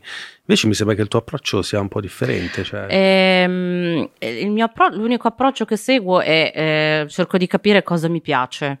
Uh, Come fai ogni a capirlo? giorno vivendo, vivendo il più possibile. C'era uno di questi guru che è stato un po' insomma criticato perché diceva voi il vostro lavoro è quello di stare fuori di casa tutto il giorno il più possibile è vero, cioè nel senso non è che puoi dare un consiglio del genere, cioè non è che puoi dire a qualcuno devi uscire, però il modo eh, per quanto mi riguarda, poi ognuno fa quello, quello, che ritiene giusto, ci sono mie amiche che vogliono stare a casa con il fidanzato, con la famiglia, eccetera, per me invece lo stimolo viene stando fuori, vedendo persone diverse, contesti diversi, ehm, quello mi, mi, mi aiuta perché tu riconosci te stesso soltanto attraverso il confronto con l'altro, cioè tu dici io non sono quello perché l'hai mm. riconosciuto, però prima non potevo saperlo, eh, cioè se vedo uno tatuato dalla testa ai piedi, in quel momento dico ok, forse io non lo farei, però devo vederlo lì, cioè non so come dire, sì, sì. È, è, attraverso il confronto, de- qui ci, ci, sarebbe Galimberti che probabilmente farebbe un bel discorso, però cioè, capisci te stesso attraverso il confronto con gli altri. E, e io se non ho questo confronto faccio fatica a sapere chi sono, e, ehm, e però è divertente ogni volta scoprire qualcosa che potrei fare, potrebbe piacere dire ok, quello mi piace. Una volta che lo intravedo, allora sì diventa l'obiettivo, cioè quando capisco l'informazione è quella cosa lì, cioè io voglio portare informazione sui social perché mi piace, eh, quello diventa un obiettivo su cui non dormo, non mangio, faccio, brum. però non è una cosa che posso sognarmi cinque anni prima perché non avevo i mezzi, non avevo le possibilità di capire che quello era una cosa che mi sarebbe piaciuta fare.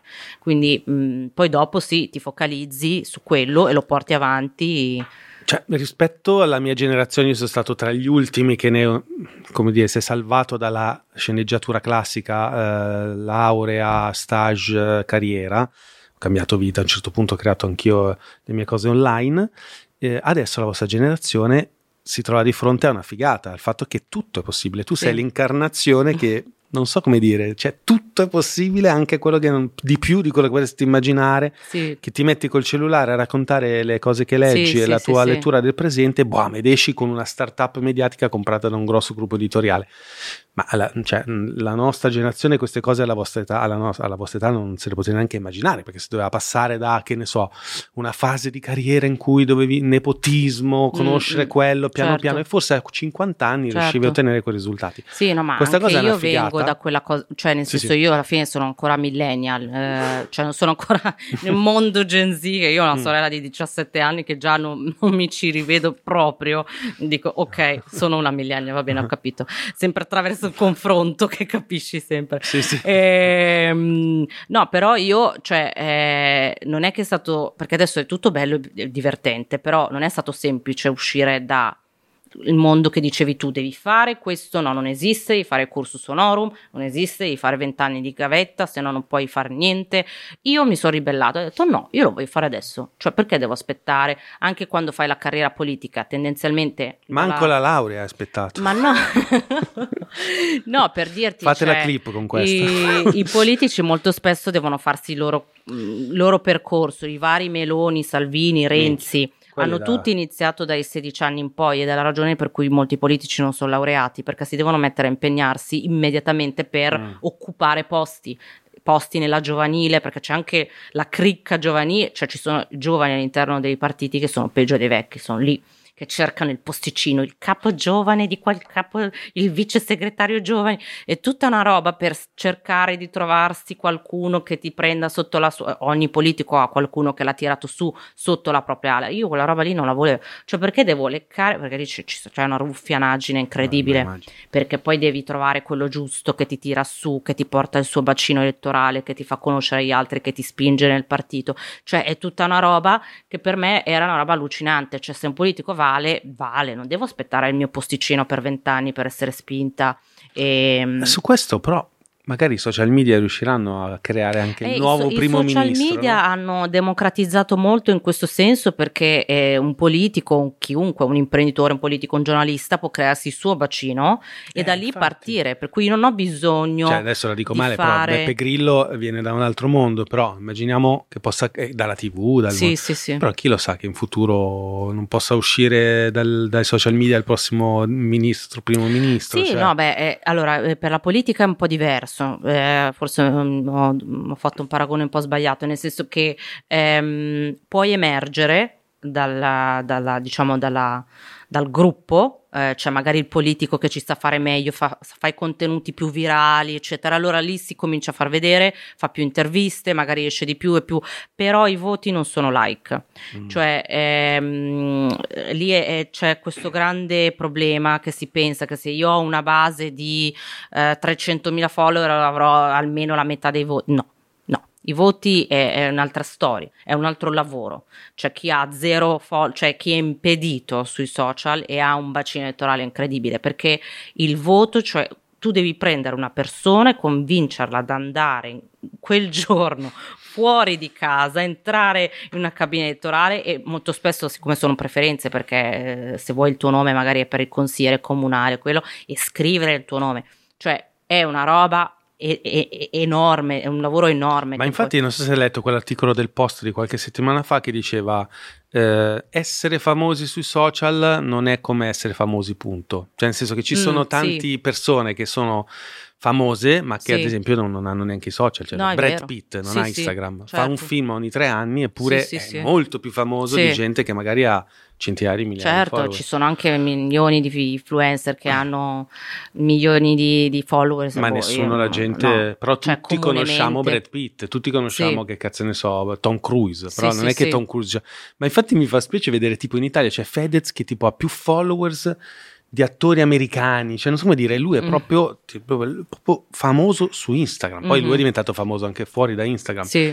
Però è interessante, bisogna ricordarselo quello che hai detto tu adesso, sì, che non no. è proprio un mondo copia e incolla rispetto al mondo reale. No, no, no, no infatti, bisogna un attimo, e bisogna capire anche chi segue, cioè eh, se, ti, se ti seguono 200.000, non so, imprenditori, non è come 200.000 ragazzini eh, che non sono alto spendenti, non hanno potere di, di voto, sì, sì, non hanno un potere politico-economico, cioè bisogna anche capire chi, chi, è che ti segue. È interessante. Eh, quindi sì. È, la metrica solo del numero? No, la metrica è... del numero no, non no. serve a niente. Infatti, i più furbi, le agenzie più furbe cercano di capire su chi posso, cioè Mm. Ovviamente fanno il loro lavoro, cercano di capire chi è la tua base e se mi serve mi interessa perché il numero da solo. Poi un tempo erano tutti scemi, non capivano niente, cioè sì, un tempo, sì, però adesso ovviamente le agenzie anche loro si sono un po' adeguate e sanno un po' riconoscere chi può dare del valore per quell'azienda piuttosto che un'altra. Quindi, eh... quindi al giorno d'oggi tanti ragazzi si trovano di fronte a uno scenario di quel tipo che, di cui parlavo prima, non sanno cosa fare mm. e però possono fare tutto, mentre prima non si poteva fare tutto. Cioè prima ma eri figlio di, del libertà, macellaio, come me sì. facevi il macellaio, sì, oppure andavi a, studiare, ti facevi il culo e forse andavi in banca. Cioè adesso tutto è inquietantemente è inquietante, bello, però... Sì, eh, ma perché proprio molto cioè, spesso... Tu che consiglio più... daresti a una persona della tua età che che sì. non sa cosa fare o ha tante idee e non sa quale scegliere. Ma eh, io ho un sacco di cuginetti più piccoli, appunto mia sorella diciassettenne che dice oddio non so cosa vorrei fare, vorrei fare medicina ma se non vado che cosa faccio, sono fallita, se non va... Io oddio no, cioè è, è, proprio questa cosa della libertà perché molto, noi non avevamo tante libertà, cioè eh, almeno io sono cresciuta con, puoi fare il commercialista, il medico, l'ingegnere, eh, notaio, ma non è che puoi fare l'astronauta.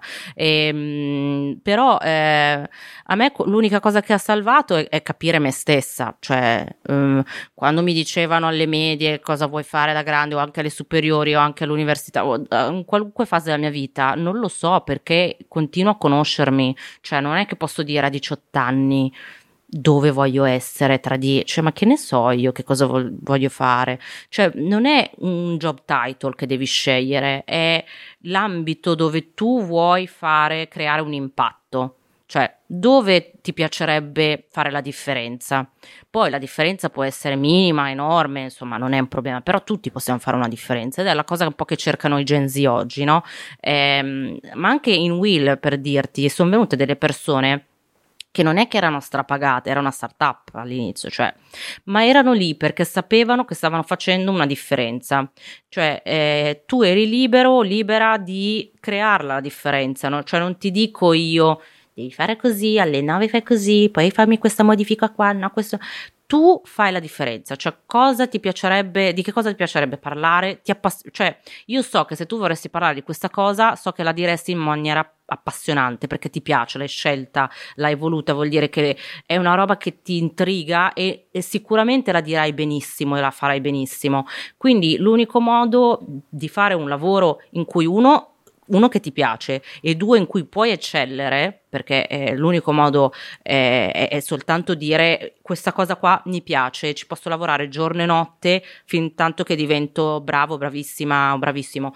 Ed è l'unico, l'unico modo, cioè conoscersi. E purtroppo la scuola non dà tanto in questo senso, cioè io alle superiori ho iniziato a capire che mi piaceva davvero tanto la politica e l'economia perché avevo un professore di filosofia che me ne parla, cioè ci parlava di tutto tranne che di, di, filosofia, commentavamo l'attualità, parlavamo di Grillo, degli scandali della Chiesa, di questo, quello, noi eravamo lì, però era l'unico modo, cioè in quel contesto ho capito che non era per tutti così, cioè vedevo gli altri miei compagni, c'erano due o tre come me appassionati, ma gli altri no, e quindi io dico ok, forse qualcosa, questa è una cosa che ho io e pochi altri, cioè non è una roba che piace a tutti, quindi lì capisci che è un interesse che puoi portare avanti, che non tutti ci arrivano a capire quella cosa che per me invece è banale, eh, cioè ehm, attraverso il confronto di nuovo e l'unico modo per confrontarmi almeno nella mia vita è stato stare con gli altri, fare volontariato, associazionismo, convegni, incontri, eh, networking di ogni tipo, perché soltanto parlando con gli altri io realizzavo o dove ero completamente ignorante o dove invece avevo un un guizzo in più che gli altri non avevano e, e, non potevo di certo scoprirlo senza, cioè io ho scoperto questa mia capacità di fare comunicazione così soltanto perché parlando con gli altri dicevo ma in che senso queste cose non sono ovvie, cioè non è, mm, non è una roba che avevi fatto capire, cioè, quindi mh, mm, è soltanto così, eh, fare tante cose. Sperimentare. Sperimentare quindi. tante cose. E bellissimo quello che hai detto perché è esattamente l'incrocio fra tre cose che per noi sono un po' la vocazione professionale, quindi qualcosa che ti piace, però non sì. basta quello, perché il problema no. è che ci si ferma lì. No, cioè no, le persone dicono, oh, adoro di brutto quella cosa del, uh, come si dice, influencer dei viaggi, sì, ah, anch'io ah, sì. voglio andare sull'altalena a Bali. Eh, sì. Però poi ti viene facile? Cioè, se fai un video ti viene bello, più bello di quello lì e soprattutto ha, ha impatto quello che fai. Sono tre cose, impatto ti piace e ti viene facile. Impatto Perfetto. vuol dire? Che quello che fai tu è diverso da quello che fa lei. Sì, sì. E soprattutto è diverso in maniera accrescitiva oppure in maniera, come dire... Uh, sì, dai qualcosa che, in più. Che a, qualcun, ecco, che a qualcun altro interessa. Sì. Perché se interessa solo a te, mi spiace, sì. non, no, non. Non funziona, no, no. Ma infatti quando tanti si lamentano, ah ma non è stato capito, no, no, no, no, no non ci siamo. No, no, non ci siamo. non è stato capito il prodotto, non è stato capito questo. Ma no, la gente ormai non legge più perché, cioè, se questa rivista non vende è perché non è fatta bene. Fine. Ti sei resa conto anche tu che quel progetto lì, Will, eh, comunque anche il tuo progetto per, di, di, di, come dire, di creator personale, le cose quasi hai vissuto un po' la sindrome dell'imposto impostore, come si sì. dice in femminile impostore? Boh, un po'. Eh, Impostora. No, impostora. impostora, vabbè. Eh, sì, ma impostora perché dici, cazzo, ma va tutto di più, più veloce di quello che immaginavo. E forse lì è quando inizi a vedere che incroci la cosa impostora. facile. Esatto, eh, impostora. impostora. Che è orribile, vabbè, comunque. Eh, la Meloni non vuole essere chiamata come che è? Lei presidente? La, la, la presidente, non, non, vuole anche la, il, esatto, il, il, il presidente. Cioè, quindi eh, deve essere facile, ti deve piacere e deve fare impatto. Se quella cosa gli accade, accade anche la sindrome dell'impostora o dell'impostore, cioè che le cose vanno più veloci, vanno meglio di quelle che anche er- potevano essere nella tua immaginazione gli obiettivi che raggiungevi. A me, no, a me è successo così sì. con Money Surface, col Bazzar un po' di meno, infatti, no, però in realtà piano piano ci stiamo arrivando. Ma penso che sia capitato anche a te, cioè con una crescita così, quando me l'hai sì, raccontata sì, all'inizio della puntata, dicevi, Madonna. Sì, no, molto spesso cioè, eh, ti viene la sindrome di pensare che eh, non sei abbastanza oppure non... Ehm, e, e, questo, cioè la sindrome dell'impostore, che in realtà dovrebbe essere impostora, è molto più sentito lato femminile, come dicevo prima, mm. perché no, dici un po'... Ma io ho una forte... Allora, stavo pensando, sai, mentre lo dicevo, che uno deve andare allo psicologo prima di fare le cose perché è frustrato perché non le sì. ottiene. Poi quando le ottiene le cose vanno bene, vai con... Quindi avvocato avvocati e psicologi, sì, perché avvocati ne hai parlato sì. tu prima, sono due lavori che avranno sicuramente un futuro. Sì, sì no, assu- no, quello per forza, assolutamente. No, ma infatti io quando, cioè, mischiavo un po' le cose, delle volte chiamavo l'avvocato e dicevo, ah no, scusa. No, no, però aspetta, non lo chiamo perché faccio mezz'ora di colloquio e poi questo però fattura, non è una conversazione tra amici. Ehi, senti, ma non è che per caso cosa ne pensi? Eh no, sono lì, oddio no. Eh, poi dopo trovi Sai che una volta io sono andato da un avvocato, gli ho detto, senti, eh, no, sì, io gli ho detto, ma ti devi di andare a fare un pranzo? Ma io volevo ah, parlargli certo. di cose. Sì, sì. Non mi ricordo che cazzo volevo parlare, ma una cosa a, personale. A ti, stai steso, a ti sei steso sul lettino nel suo studio? No, no, no. l'avvocato, l'avvocato questo, che in, in, Svizzera si chiama anche fiduciario, no? Cioè, che è una via di mezzo tra un avvocato e un commercialista, no? E dice sì sì certo Davide quando vuoi ah, un vero amico va al di là del lavoro quindi credo in lui cioè, perché gli volevo chiedere una roba boh, ma volevo semplicemente Strano. incontrarlo sì, perché sì, sì. è una persona creativa fa tanti lavori diversi mm. poi eh, insomma avevo voglia di conoscerlo di, di conoscerlo meglio no? Pranzo bellissimo, sì. io vado a pagare, lui fa no, ma come ti permetti, volevo pagare io, ho detto no, ascolta, ho invitato io, ti pago sì, io. Il mese dopo è arrivata la fattura. Eh, certo.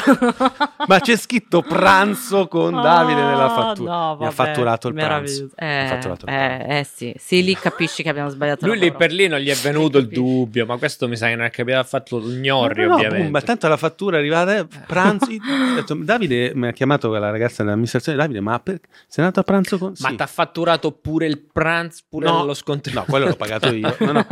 no, no, mi ha fatturato la sua presenza. Al... Mamma mia, eh sì, sì, è giusto, giusto. Chi ha qualità deve farsela pagare. Sì, beh, ma infatti sono d'accordo, eh, tante persone anche peccano in questo. questo. Io facendo il formatore finanziario, permettimi di dirlo, soprattutto al lato femminile, fanno fatica le donne a dire quella cosa che hai detto tu prima, 80-20, no? Sì, detto... sì, sì. Il rapporto, noi abbiamo questo progetto di formazione finanziaria dove non so perché, in realtà l'abbiamo capito, abbiamo una maggioranza di donne, che è una cosa mm. strana, mm. perché nel mondo della, degli investimenti, della no, no, finanza personale... gli uomini pensano di saperla. Esatto. Quello Not bad. Un po' perché noi ci siamo inventati sta roba dello yoga finanziario, quindi mm. facendo le pubblicità, le ads su, sui social, sì. ovviamente yoga gli uomini purtroppo non sono così evoluti, non cliccano perché yoga non penso sia una roba solo per le donne e eh, quindi abbiamo un sacco di, di followers femminili e che hanno proprio oramai, l'abbiamo visto dopo 13 anni che facciamo corsi, questo problema a imporsi finanziariamente sia sul lavoro, a, proprio a, come hai detto tu, a sì, ottenere sì. quello ah, che si meritano, ma finanziariamente, sì, cioè dire, minchia no, io valgo il 50%, eh, io valgo il 50%, mi spiace.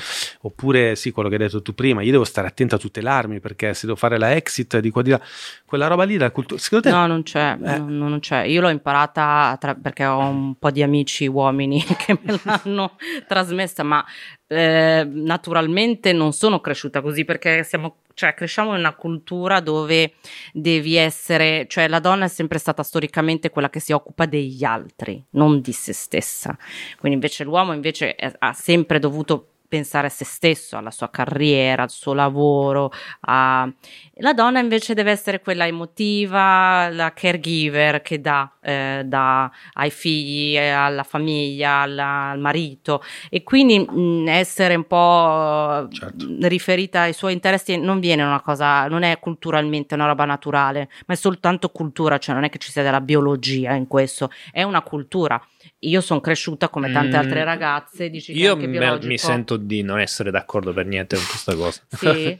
Beh, dopo tutto eh, c'è il richiamo biologico che è potentissimo. Cioè, penso che non, non saremmo sopravvissuti mm. come specie se le donne non si fossero occupate dei bambini.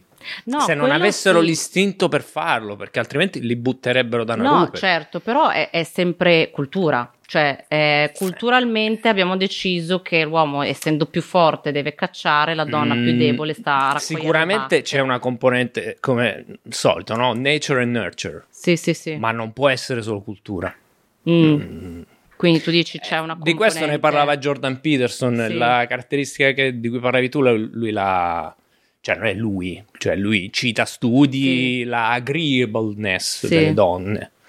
Mm. Cioè, non può essere soltanto cultura perché... E però questo mh, mm, come si inserisce nella necessità contemporanea delle, delle, donne di essere più consapevoli finanziariamente, di essere più... Beh, cioè... Eh, c'è una componente naturale, però ci sono anche tutti gli strumenti per, eh, per emanciparsi per, per, per, le donne poi che lo vogliono fare. Beh, ad esempio, diciamo, non, beh, ad esempio, non è una cosa che interessa eh, a tutte le ehm, donne. No, ma infatti la, no. Cioè, secondo me c'è un'energia, scusate se adesso entro col misticismo sì. che è il mio secondo lavoro, sono il suo guru io. No, cioè, è un'energia quella. Cioè, come la declini non è importante.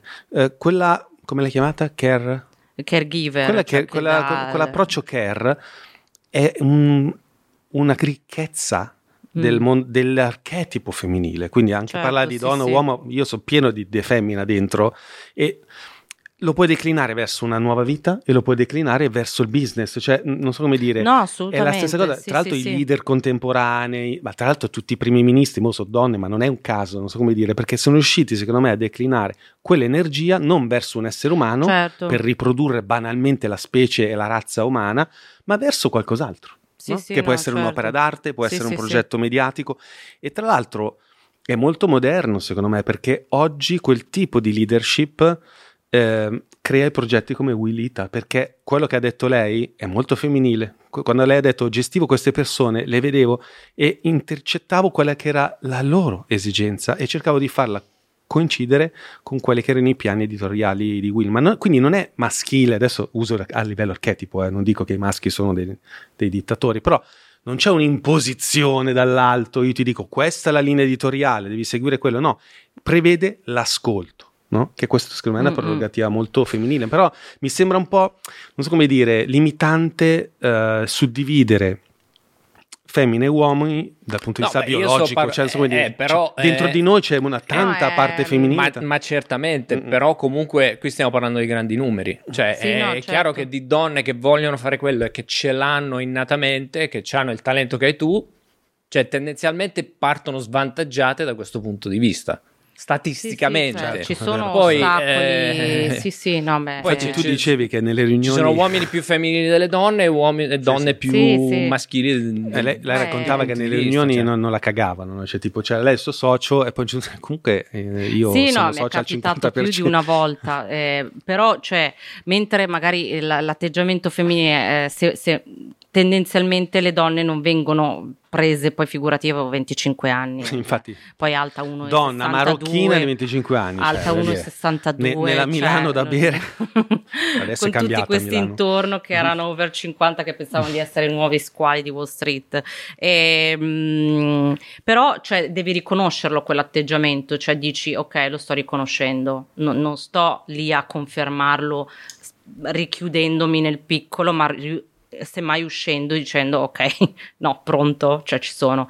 Mm, una volta che lo fai lo capiscono perché è una roba che non, non, non realizzano neanche, cioè non, non, se ne rendono conto. Poi dopo quando se ne rendono conto lo, lo, lo, mettono. Però io l'ho capito di nuovo soltanto frequentando tanti uomini, eh, tanti ragazzi come me perché un po' perché io quando ero più piccola eh, facevo fatica a trovare altre donne interessate al mondo politico, economico, quindi mm, mi trovavo con ragazzi e io vedevo cose che cioè io non avrei mai fatto, tipo andiamo in prima fila, facciamo domande, io ero oddio, ma cosa state dicendo? No, andiamo indietro, nascondiamo. E lì, vai email, fai quella domanda che vuoi fare, ma cosa no? Ma... Ed ero lì tutta tentennante così, cioè io all'inizio facevo fa- fatica a parlare anche solo su un gradino alto così, cioè, però eh, buttandosi come, fanno, come facevano loro, eh, ho acquisito un po' più di, di, di iniziativa, cosa che molto spesso purtroppo vedo mancare in altre mie amiche che fanno un po', un po', più fatica. Ci sono tutte queste barriere interne ed esterne, perché ci sono barriere interne e esterne che non favoriscono le donne. Eh, quindi, cioè, quando, quando, si parla di femminismo, c'è sempre un po'. È un argomento che è stato super abusato um, senza arrivare ai punti delle volte giuste. Cioè, nel senso, non si può parlare di femminismo su qualsiasi piccolo, minuscolo tema. Cioè, va usato il femminismo per i veri temi importanti ehm, e, e, e, il femminismo oggi è quello di dire la donna deve avere le pari opportunità come l'uomo e certe volte le par- pari opportunità non ci sono fuori proprio perché appunto è un mondo maschile sia potere politico, economico, imprenditoriale, tutto quello che vuoi, la donna fa fatica a inserirsi in un club di soli maschi. E, ehm, non so, cioè l'avrai anche tu notato quando sei con altri ragazzi, uomini, c'è una sintonia che è diversa rispetto alla donna che comunque è l'altro sesso, non c'è quel feeling, non c'è quel... Sì. Ma io lo vedo anche se sono, anche io, se dovessi essere tra un gruppo di amiche donne, ho un feeling con loro maggiore rispetto a magari... Sì, però quel eh... feeling a volte eh, non è produttivo, cioè nel senso che io nelle, nelle, mie aziende ne ho una sola, però tendo sempre a, veramente a creare un mix. Sì, ma che è l'unica ricchezza. È, è... possibile, cioè non so sì. Come... Voi a Will eravate addirittura più donne sì, che uomini. Certo, quello doveva essere esatto. così perché sennò.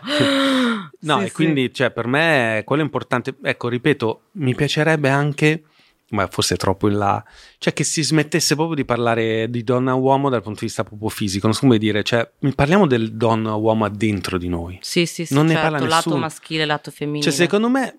Mh, mm, non so come dire, è, è limitante. Mm. Eh, necessario. No, no, Sono certo. d'accordo con te che c'è ancora tantissimo da fare, eh, però ecco, non, nessuno parla invece della riscoperta della femminilità di un uomo etero, sì, cioè sì, della, certo. della, de, de, della riscoperta che potrebbe sì, avere. della crisi del maschio, perché mm. lui ha citato Jordan Peterson che guru di, di, una certa visione, come dire, neo, come dire, come sì, dire? anche se lo citavo proprio come sì, psicologo. Sì, sì, sì, no, no, ma, è, sì, ma, è, interessante, certo. cioè, secondo me è utile ed è anche interessante vedere che gli uomini hanno bisogno anche loro oramai di modelli motivanti, perché non sanno più che cazzo fare. E lui secondo me lo fa anche bene, cioè, secondo me a me piace quello che, che dice, come lo dice, non sono d'accordo al 100% su tutto quello che dice, però è un segnale interessante del fatto che c'è anche una crisi del maschio, sì, dell'uomo. Sì, certo. È una crisi, e quindi non ha tanto, secondo me, senso dialogare sempre come avversari, ma quanto come alleati, perché come abbiamo detto, anche nel business, anche in tutti i progetti, oramai il mix è importantissimo. Sì, cioè, le aziende che spaccano sono quelle aziende che hanno certo. capito questa, questa cosa. Sì, qui. sì, ma perché sono punti di mm. vista diversi, ma anche sì. persone diverse, anche se dello stesso stesso da, sì. da mondi diversi. È l'unico modo per creare della ricchezza. E, um, Oggi hai visto quell'incontro tra Putin, cambio ah, discorso sì, a tuono, perché ho delle cose che sono curiose. Sì. Eh, Voglio sapere cosa ne pensavi della situazione in generale. Ma è, cioè, di, la battuta che ha detto Pu- no, cioè cosa... Sì, no, in generale, cioè il fatto che, com- la, la, come la vedi la situazione tra... internazionale, perché mm. alla fine, eh, prima che vai via, volevo sentire un po' anche, non parlare di noi, sì. di te, ma proprio in generale di, di attualità. Eh, oggi mi ha fatto veramente impressione questo incontro che si trovano questi due, questo qua che arriva col treno, lo sapete, è arrivato con questo treno che non va più di 60 all'ora perché è talmente blindato che non va e lui arriva in treno eh, in questa zona remota dell'Oriente russo dove c'è questo nuovo spaziodromo, come si chiama? Cosmodromo, Cosmodromo. dove Putin deve far vedere ovviamente il cazzo che c'ha lungo con tutti i suoi missili che spara su. Minchia, questi uomini, è l'opposto di tutto quello che abbiamo detto fino adesso. Sto qua che arriva col treno blindato, quello là gli fa vedere il missile più lungo, eh, sì. si stringono la mano. E, e non è un caso, infatti, che ieri proprio Putin abbia difeso Trump. Cioè, questo discorso mi ha molto colpito perché in realtà si connette con quello. Vedi che l'inconscio mm, fa molto di sì. più di quello che pensiamo. Si connette perché alla fine, dai, uh, Putin che difende Trump, sì. che è dall'altra parte, sembra che la questione sessuale sia molto più importante rispetto a quello che immaginiamo. Noi pensiamo, ah, so chiacchiere. No, sì, sì. cos'è che differenzia Putin dall'Occidente? La questione gender, è una delle questioni sicuramente che ascolto ogni tanto la zanzara, anzi ogni, sì. ogni poco la okay. zanzara. Cioè i putiniani eh, sono gli stessi che sono contro la, la, il gay pride, sono, mm-hmm. c'è, c'è, proprio una, una, una, divisione della società sotto questo punto di vista, no? sessuale proprio. Eh, sì, cioè la, la, battuta lì che ha detto su Trump eh, okay. è stata ripresa poi da tutti i giornali così perché scatena molti commenti, no? C'è chi ti dice, ah in effetti ha ragione, sì, ah, sì. No, beh, beh, ha ragione, diciamo proprio no, perché cioè, di certo negli Stati Uniti non si avvelena con, uh, con uh, qualche arma chimica il tuo tè. E, ehm, però, ehm, però è vero che c'è una crisi di sistema anche negli Stati Uniti, ma ovunque in Occidente c'è una crisi di sistema, cosa che in Russia e in Cina per esempio non hanno e criticano l'Occidente per aver perso completamente le redini di qualsiasi cosa. E, ehm, e oggi c'era per esempio un articolo del Financial Times che parlava adesso come, come faranno i, i, paesi occidentali a giustificare un aumento della spesa di, dicendo ai loro cittadini che vanno tagliati servizi, welfare, eccetera. E, e, però il problema è che, cioè, quando per esempio sono andata in Cina, molti mi dicevano: Wow, che bello, qui c'è sicurezza, c'è questo, questo, quell'altro. Però ha un costo altissimo, cioè. Eh, che cos'è la democrazia? Cioè, la democrazia è caos, cioè se tu vuoi un paese perfettamente ordinato, perfettamente che va e marcia nella direzione giusta come sta andando la Cina, adesso un po' meno perché anche loro sono un po' in crisi adesso, però che faccia delle riforme trentennali, che faccia, ci vuole una dittatura, cioè ci vuole una, un'opposizione che non esiste, gente comandata così, un giornalismo di Stato, cioè non, non, non esiste altrimenti una situazione del genere, una democrazia eh, occidentale c'è il caos, c'è il governo che cade, quello che ti fa lo sgambetto, le riforme che non si possono fare perché non si sa che governo c'è, mh, il dover rendere conto ai giornalisti, è il pubblico che ti sta lì a fare click, click, eh, cioè devi rendere conto a qualcuno, qui non puoi fare tutto quello che vuoi, quindi bisogna anche chiedersi ma mh, mm, che cosa voglio? Voglio la Cina? Voglio eh, il caos occidentale? Cioè un po' è un po' una crisi difficile da risolvere, ehm, purtroppo. Eh, io non so quale sia la soluzione perché siamo arrivati in un punto in cui non sai bene che cosa si può preferire, no? Però io sono sempre stata dell'idea che è meglio un po' di caos e un po' più di trasparenza che essere comandata a pennello e rischiare di finire da qualche parte senza, senza aver notizie, far avere notizie di me a nessuno.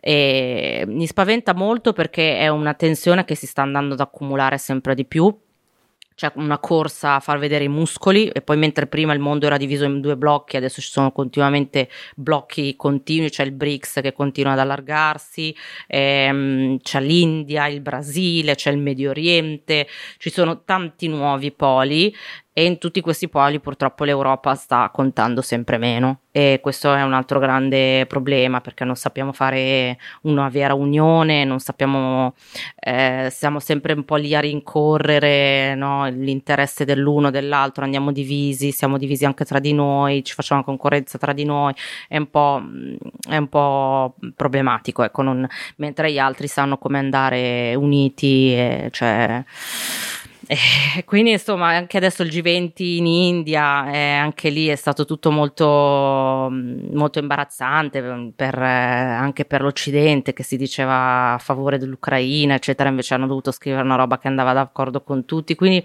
diventa un'Europa che eh, procla- professa dei valori che poi in realtà è pronta a vendere per l'accordo del gas, per l'accordo di questo, per l'accordo...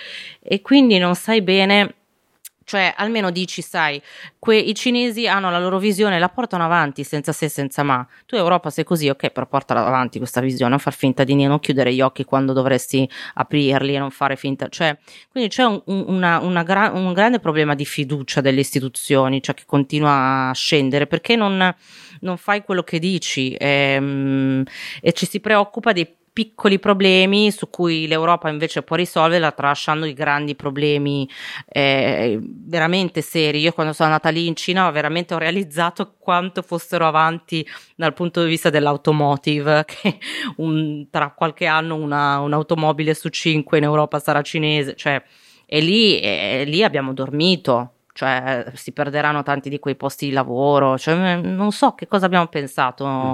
negli ultimi decenni. E, ehm, e poi le persone non riescono anche a capire che, cioè, per esempio, tutti parlano della green economy, eccetera, però anche lì non, non vai a dire che eh, la, la, la, trasformazione verso un mondo più verde costa, cioè vuol dire che per pagare l'area C devi pagare, per entrare in area C devi pagare di più, devi che già accade pagare, così, già accade. i prezzi eh, sì. la settimana scorsa eh, ma vai a spiegarlo al, al, singolo che arriva e ti dice ah no è, è per il verde eh, cioè mh, c'è un problema ma anche a Londra per esempio a Londra hanno fatto la più grande eh, zona mh, ad area traffico limitato al mondo con 70 km di diametro enorme, dovevamo pagare 12 sterline, una roba del gioco, 15, 12, 15 sterline.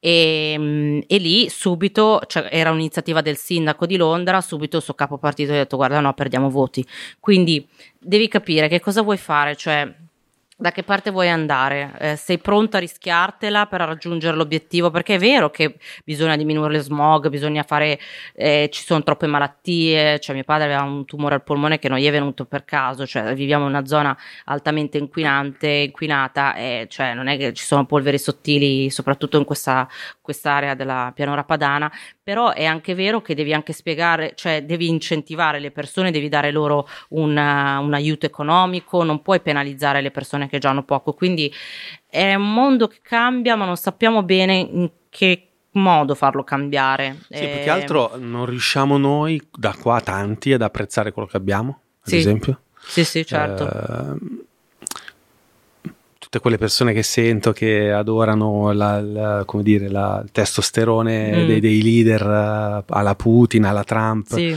Poi però vorrei vedere se vivendo là fissi, Ma certo. cioè io le ho conosciute le persone che arrivano dalla Russia e mi, eh sì, sì. Cioè, sono scappati perché eh. non vogliono andare in guerra, non ci sono più giovani in Russia, sì. vi do questa notizia. cioè, sono scappati tutti quelli che potevano. Tranne cioè. gli italiani emigrati in esatto. Russia, non facciamo nomi, non facciamo nomi, esatto. sappiamo di chi stiamo Cioè, parlando. non so come dire eh, mi è piaciuto molto quando hai detto la democrazia è caos, e nel caos però ecco il caos eh, è sempre interessante perché la, la natura è anche caos, mm. la natura non è ordinata. Beh, per far nascere una stella danzante. no, no, l'hai detto, da quella della maglietta di sì, Nietzsche, eh, sì, sì. Eh. Ci vuole un caos, sì. che era un caos. Però no, per c'è, una stella danzante. Cioè il caos, il caos è, beh, è gravido, mm. cioè, è vita il caos. Però ecco, tra l'altro non so perché mentre parlavi di caos mi è venuto in mente, eh, perché io ho sempre un'immagine tua di te con Sala, col sindaco Sala, ah. hai fatto questa foto che siccome io stimo molto il sindaco di Milano, perché com- prima, come ci dicevamo prima di iniziare la puntata, io ero scappato all'estero nel 2011, adesso la trovo una città incredibile. Ha fatto il record da luglio di turisti, tutto il mondo, gli americani adorano Milano. Cioè, io sono cresciuto a Milano, che Milano era la città più, più odiata dagli italiani, dice vuota. A luglio ha fatto il record di turisti, una roba incredibile. Milano, dice, ma per... quello dal Wisconsin viene a Milano, Milano e basta. Viene. Però ecco, mh, mm, mi hanno fatto anche seguire degli account Instagram inquietanti, tipo Milano bella da Dio, non so se ah, lo segui. Sì, sì, sì. Che, che, io non sopporto. C'è in atto questa cosa che non ho ancora un'opinione al 100%, non ho capito, aiutami tu che sei un'esperta nel mondo dei social media. C'è questa campagna di far vedere il brutto del, di Milano, no? Eh, far vedere che ci sono i negri che si picchiano di qua, che alla sera sv- rovesciano i cassonetti, che accoltellano l'ucraino, tutti i giorni dicendo, menzione, di origine nordafricana ha fatto questo, quello ha fatto quello. Io quando leggo che scrivono il paese di origine di una persona nella notizia già mi puzza, no? E sotto tutti i commenti razzistissimi, cioè mm-hmm. roba incredibile, mm-hmm. cioè una roba al limite della censura, secondo me. Io non sono per la censura, eh, però mi dico, ehm, tu che o sei originaria del Marocco, eh, cosa ne pensi di questo fenomeno? Cioè, Milano sta diventando, sta diventando veramente all'ordine del giorno la, la, questione della sicurezza, delle gang. Poi è uscito questo articolo sul Corriere, non so se l'hai letto, che parla dei Maranza. Ah, sì, cioè sì. la via di mezzo fra sì. marocchino, marocchino e zanza. E zanza che è una roba che boh, a me non risultava così, perché Maranza c'è da quando... Vabbè, quello lì quando era un paninare era un'altra cosa. Esatto. cioè, però, boh, cosa ne pensi di... Cioè, c'è, c'è dietro anche lì qualcosa, c'è la Lega che, che, che fomenta non lo so. Boh. Ma no, eh, eh, c'era stata quella polemica, non so se ricordi, c'era, era venuto qua a Milano il ministro degli interni che aveva fatto la conferenza stampa insieme al sindaco Sala. A un certo punto. Attuale sindaco degli interni. Eh, ministro sì, degli ministro degli interni, Piantedosi. Piantedosi. Ah, no, Piantedosi, scusa, sì. scusate, sì. No, no perché lui voleva essere sì, all'interno, sì. ma l'hanno messo sì, ai. Esatto, Però ogni tanto pa- parla da ministro parla da ministro degli interni, sì, fa un po' di scappa, sì, sì. Eh, no, a un certo punto entrambi se ne sono usciti dicendo che a Milano non c'è una, un'emergenza sicurezza e due che in realtà le statistiche dimostrano che i, i crimini sono in calo. Ehm, tutte e due cose vere, Così come è vera invece che sta aumentando quella crimini- criminalità visibile, cioè quella che non è il ladro che ti entra in casa e va nell'appartamento figo e ti sbaracca, è quella piccola microcriminalità che ti strappa la collanina, non sa, cioè se uno in giro mi vede magari con questa non sa neanche se è argento, fake, vero, oro, non lo so, io nel dubbio strappo e vado via. Ehm, quindi c'è questa microcriminalità che poi io, eh, come ti dicevo, faccio anche volontariato a San Vittore, quindi figurati, io di, lì proprio li vedo tutti, li vedo praticamente, vado a Corso Como, io abito lì vicino e ti dico adesso tutti questi domani a San Vittore. Esatto. Eh, cioè, eh, però sono tutti questi spesso ragazzini. Ma è vero che, che fa curriculum?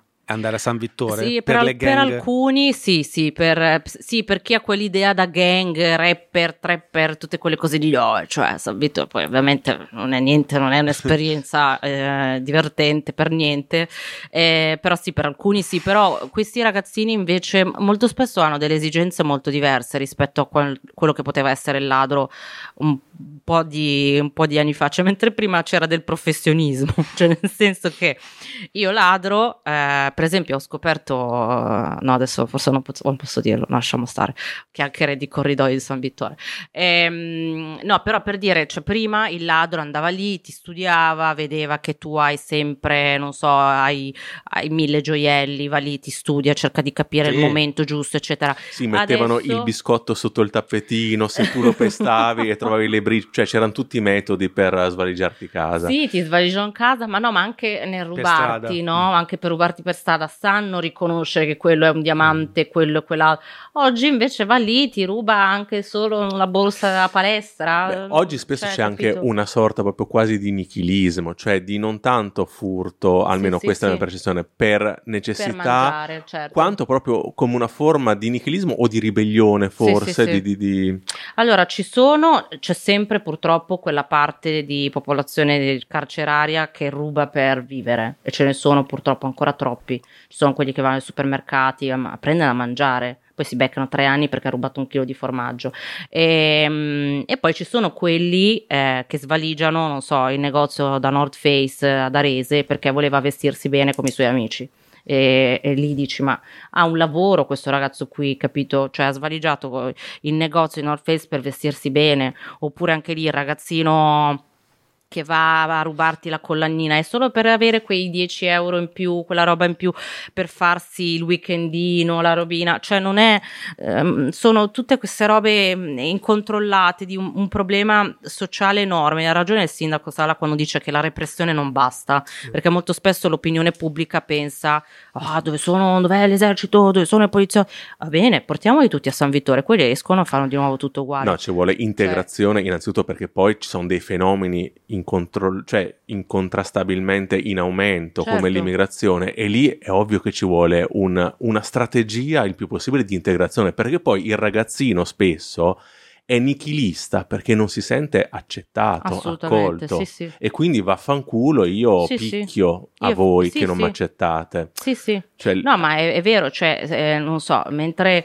tendenzialmente un, un bambino, una bambina che cresce in un contesto sociale tranquillo, fa le sue scuole, eh, ha il suo sogno nel cassetto, oppure comunque ci prova, va lì, fa il suo percorso, eccetera. Uno che magari è arrivato qui figlio di stranieri, non ha avuto la possibilità di, di, di studiare, poi in un contesto sociale magari case popolari, io non so se cioè, veramente la gente ha mai visto i quartieri. Cioè quartiere Alerbo, non so se io uno... non so se la gente si rende conto, cioè io in quel contesto lì delle volte quando sono a San Vittore penso probabilmente sarei anche io finita qua, perché non hai delle prospettive, non hai dei sogni, non hai niente, ti distruggono il futuro. Però, però ti rimane quella voglia di essere qualcuno, di fare qualcosa, di avere anche tu il tuo telefono figo e di avere tu anche tu la maglietta di marca. E quindi l'unico modo per raggiungere questa roba qui è depauperare gli altri che ce l'hanno. Ce l'hanno. Ma e, quindi e so... dimostrare ai tuoi che sei cazzuto. Certo, che poi sì, c'è anche ovvio, un fattore, il, il fattore di, di, di gang. Sì. Ma di secondo te perché mi ricordo che tu avevi detto, o forse me l'ha scritto Gabriele, il ragazzo che fa la redazione, che una volta avevi detto che secondo te la Francia era più razzista dell'Italia. Perché... Sì. Ma sei ancora d'accordo? Io vedo delle cose incredibili, cioè io non so come dire, da quando è mi hanno fatto scoprire questi account. Sì. Cioè, e anche la sensazione che ogni volta che prendo il taxi sì, ce sì, l'hanno con i nordafricani. Pa- sì. Non riesco a cambiare discorso, vanno a finire sempre lì.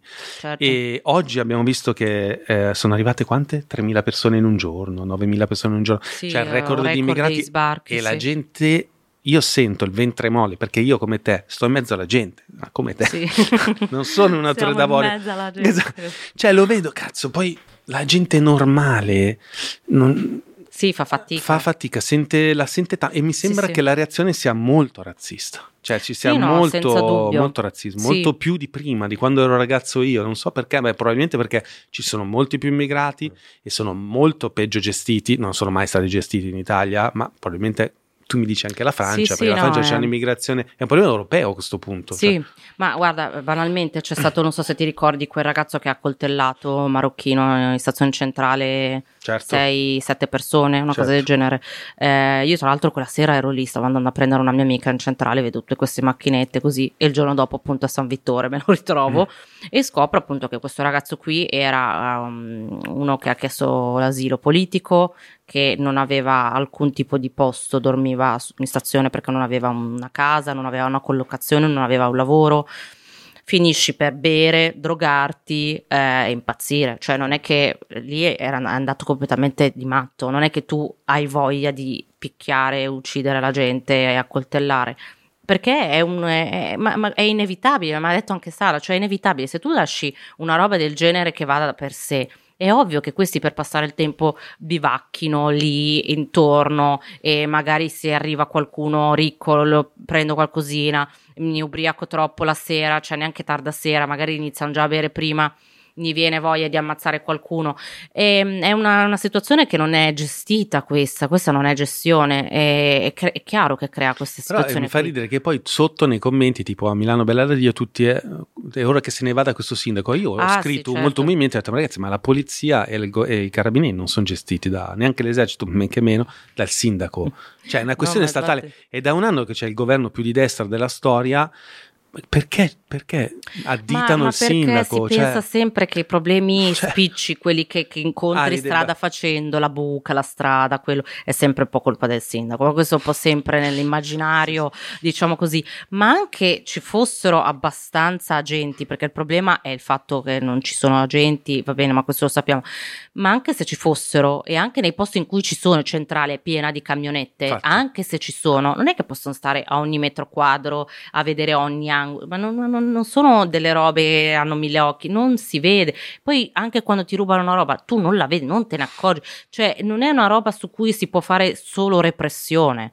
Il ragazzo che bivacca lì, ma che ci fa lì un ragazzo di 27 anni che bivacca un anno in stazione centrale a far niente? Questo va preso e va messo in un percorso, ha chiesto asilo politico. Mm e non, puoi, ehm, non possono neanche mm, espellerlo, non possono portarlo via perché ha fatto richiesta fino a quando non finisce l'iter e, la, e la, l'esito della, della, richiesta, tu non puoi mandarlo da nessuna sì, parte. Poi espellerlo, ricordiamoci che costa tantissimo, ah, cioè quello. anche questa cosa Infatti, lì rimandiamo, ma, ma come sì, con l'aereo, cioè sono cose costose. Salvini sì. quando era ministro certo. uh, ne, ha, ne, ha, espulsi meno del governo sì, prima. Sì, ma eh. infatti queste sono sempre cose molto divertenti sì, dei slogan, no? sì, come il blocco navale che non può essere fatto, che non esiste, non si è mai e fatto. la mia paura, voglio sapere cosa ne pensi, che visto che, voglio dire, la Meloni dopo una settimana che si è insediata era a sbaciucchiarsi con la Ursula von der Leyen, sì. meno male, perché secondo me io no, Meloni è molto ho questa, brava, ho questa teoria. Ti ricordi quando... Che adesso deve, diventare un meme anche questa, perché non so in quante puntate la stiamo dicendo. Ah, perché è la cosa di Luttazzi. Sì, che Luttazzi gli dicono che quando Luttazzi sì, il comico, sì. dice quando viene eletto presidente degli Stati Uniti ti fanno vedere lo portano in una stanza e gli fanno vedere l'omicidio Kennedy da tutta un'altra prospettiva. Ah. Cioè nel senso che tu poi quando diventi primo ministro italiano capisci chi vieni, vieni Giorgia, vieni qua. Allora, sì, vabbè, vai, sì, va bene, navale, bello, dai, okay. bello. Però ah, vieni un attimo. Le trivelle? Sì, dai, vieni. Blocco navale? Sì, sì, dai. Ta- tasse flat tax, vieni, vieni, vieni qua. Gli fanno vedere una presentazione PowerPoint di una slide così, guarda, questo è come funziona il mondo veramente, ok? Vai, dai, adesso collaboriamo assieme e ci dai una mano, perché è un po' quella la sensazione. Dai, incredibile. Ecco, invece la paura mia è, visto che è evidente, a un anno dall'insediamento ci sono più sbarchi, più problemi di ordine pubblico e eh, rallentamento dell'economia. Non è colpa di Giorgia Meloni, perché un sì, governo sì. insieme. Però la, la sens- che tra l'altro è una persona che ha anche ha fatto anche cose buone, è una cosa brutta da dire, però nel senso cioè, ha una stima anche da persone di altri partiti per, per, um, per quello che ha fatto. Però è interessante valutare il fatto che lato pancia del paese se nemmeno il governo più a destra che c'è riesce a risolvere quelli che sono i problemi che le persone eh, meno strutturate, più vittime delle fake news eh, oppure dei siti appunto palesemente propagandistici tipo Milano Bella de Dia eccetera, riesce a risolvere qual è lo step successivo? Il generale Vannacci? Che cazzo c'è? Veramente i generali, non so come dire, è, un colpo di stato degli estremismi, eh, cioè vero. nel senso eh, sono quelli che raccolgono più facilmente voti. Cioè il, l'elettorato è così liquido che si può spostare da una parte all'altra senza problemi, vince chi comunica meglio io. C'è stato Grillo, poi c'è stato Renzi, poi eh c'è stato Salvini, poi c'è, stato, c'è stata Meloni. tu dici, uno non capisce niente, come siamo passati da Renzi, Grillo, Meloni, non si capisce. È vero, è vero. Però è, è uno, eh, chi, chi, la butta più... Uno dice, vabbè, abbiamo provato questi, proviamo quello, quello mi convince di più, può essere destra, sinistra, centro, chi se ne frega. Uno l'importante è come lo prendi. E purtroppo lo prendi con gli slogan, come vuoi prenderlo, dicendo che non è possibile fare il blocco, no, cioè non si può. Mm. Quindi devi giocare a spararla più grossa e vincono così ovunque, anche in Europa, anche in Francia, alle ultime elezioni c'è stato una, un aumento della, del, del, dell'estrema anche sinistra, cioè se tu la butti dicendo non il solito centro-sinistra borghese, ma dicendo via, abbasso il capitalismo, le multinazionali brutte e cattive ci hanno ammazzato le banche che marciano e le imprese energetiche che ci stanno. Eh, lì sì che raccoglie i voti. Quindi non conta tanto sinistra-destra, conta quanto la butti sulla rabbia, sul, sulle paure delle persone. Su... Poi è ovvio che nessuno di loro riesce poi a realizzare queste robe perché è un sistema talmente settato con pochissime immagini di manovra e veramente, cioè, le manovre si assomigliano tutte perché cioè, ogni legge di bilancio siamo sempre lì, è una coperta grande così che sposti un po', un po' più qui a sinistra, cioè copriamo le dita dei piedi o il, il membro, Ma, cioè c- non è che si può rovesciare o fare, è una roba, mia, cioè non c- poi c'è ho letto, ho letto un, un articolo bellissimo che parlava sembra che non c'entra niente, ma c'entra, del sfociamento, della deriva eh, complottista del mondo New Age, quello spirituale, dello yoga, delle persone che fanno la meditazione, che hanno preso dopo il Covid una deriva che poi è diventata, eh, come dire, quasi simile a quella dei complottisti che pensano che il mondo sia diretto da una famiglia di ebrei che eh, governa mm. tutti, eccetera. E c'era scritto che questi movimenti complottisti è un articolo del The Guardian o del, vabbè, insomma, mm. una, una, testata dello, dello UK, dice, questi, secondo, secondo loro, questa è la carenza, cioè non c'è più niente in cui credere, quindi mm-hmm. non c'è più la religione, quindi siamo una società sì. secolarizzata, non c'è sì. più neanche un leader che, a cui agganciarti perché come hai detto oramai i leader vanno a, a carriola rispetto a quello che pensa la gente, sì, quindi non sei, non, sei, un vero leader, sei un follower, cioè i veri leader sono i follower e quindi le persone si rifugiano in qualcosa eh, Nell'oroscopo. Sì, nello... questo sei contento, Pucca. Questi no, ci vanno dietro, sti due. Cioè, si rifugiano in qualcosa, in una leadership che non vedono. Cioè, ti dicono, guarda, è ovvio che il mondo è governato, perché non possono prendere atto che invece c'è il caos. Mm. Che, porca troia, l'altro giorno leggo questo articolo che magari è vero, magari non è vero, che Elon Musk ha spento i satelliti ah, sull'Ucraina sì, e sì. ha evitato la terza guerra mondiale e, le, e, l'estinzione umana perché altrimenti la Russia avrebbe mandato le testate su, eh, atomiche ovunque tutto il mondo. Caos. E se fosse il caos a governare mm. tutto? O c'è c'è una sì, famiglia sì. che governa tutto, secondo te? no. Una loggia? Ma magari. Ma anche perché non è tecnicamente possibile essere così organizzati in questo sì, caso. No, infatti, cioè, cioè, inf- che, che in- influenzare sì, per carità, ci sono certo, famiglie che certo, influenzano, certo. ma il Bill Gates che io ho sentito qualche giorno fa eh, che Bill Gates ha creato le zanzare. sì. Adoro. Lui le ha create 300 milioni di No, certe zanzare per adesso poi non l'ho più finito per fare Quelle cosa. che portano ma... magari le malattie. Eh, eh. Non ho seguito no, bene. Così poi però... dopo lui vende le sue cose. Esatto. Cioè, cioè, la, la, le persone sempre di più si muovono in quell'ambiente lì, cioè sì, pensano sì, che sì. comunque ci sia qualcuno che governa i mass media, che sono tutti scientemente schiavi di qualcuno che vuole cambiare l'ordine mondiale, Schwab, quel cazzo che è, non so come dire. Però quelle teorie lì fanno una presa incredibile, lo vediamo in America con Trump, Putin, da noi tutti i movimenti tipo 5 Stelle, eccetera. Cioè. No, ma eh, cioè, i complottismi ci sono sempre stati, anche le fake news. Il problema è che oggi viaggiano a una velocità impressionante e non, non c'è più nessun tipo di filtro, eh, raggiungono o qualsiasi angolo della terra in, in, pochissimo tempo, quello è il vero problema. E non, non, non, hai qualcosa che contrasti con la stessa potenza quella roba lì, quindi rimane quella la... Non, hai, anche se hai qualcosa cioè, di più verosimile da, da, buttare fuori, tu comunque non raggiungi quella, perché fa più notizia quella roba lì, mm. non hai modo di, di, di... Però eh, il problema poi è, è, anche questo, cioè eh, viviamo sempre più in un mondo più complesso, più difficile da spiegare, più difficile da capire, conoscere e quindi cerchi un po' di semplicità. Cioè, cerchiamo un po' di semplicità, facciamo che siamo governati da un mondo che ha deciso così, perché è tutto così inspiegabile, cioè tu, eh, non lo so, se ci pensi il covid che roba assurda. Cioè è una roba talmente complessa e enorme che è più facile credere alla barzelletta non so qualcuno ha voluto che il mondo andasse così liberando un topo da laboratorio non lo so cioè robe così perché non, non è difficile, non sappiamo niente, non, non, abbiamo più strumenti per capire niente. Più e... informazione gira, meno ne sappiamo. Meno ne sappiamo, sì.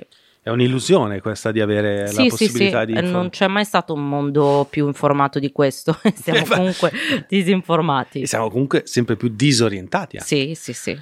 Eh, sempre per la questione più libertà, più informazione, più tutto ti disorienta, mentre prima era tutto molto semplice. Mi hanno insegnato quattro cose, mm. si fa così, mi hanno detto che devo sposare un uomo, devo eh, studiare, devo fare questo. Bene, adesso che c'è chi sono, chi voglio essere, dov'è il mio posto nel mondo, cioè tutte queste domande esistenziali che ti esplodono in testa, dove vivo, che lavoro faccio, perché prima potevo stare nella mia stessa via in provincia di Varese un po' più in là, adesso posso andare andare a Hong Kong, Boston, in un attimo, cioè è tutto Come molto... la della tua generazione?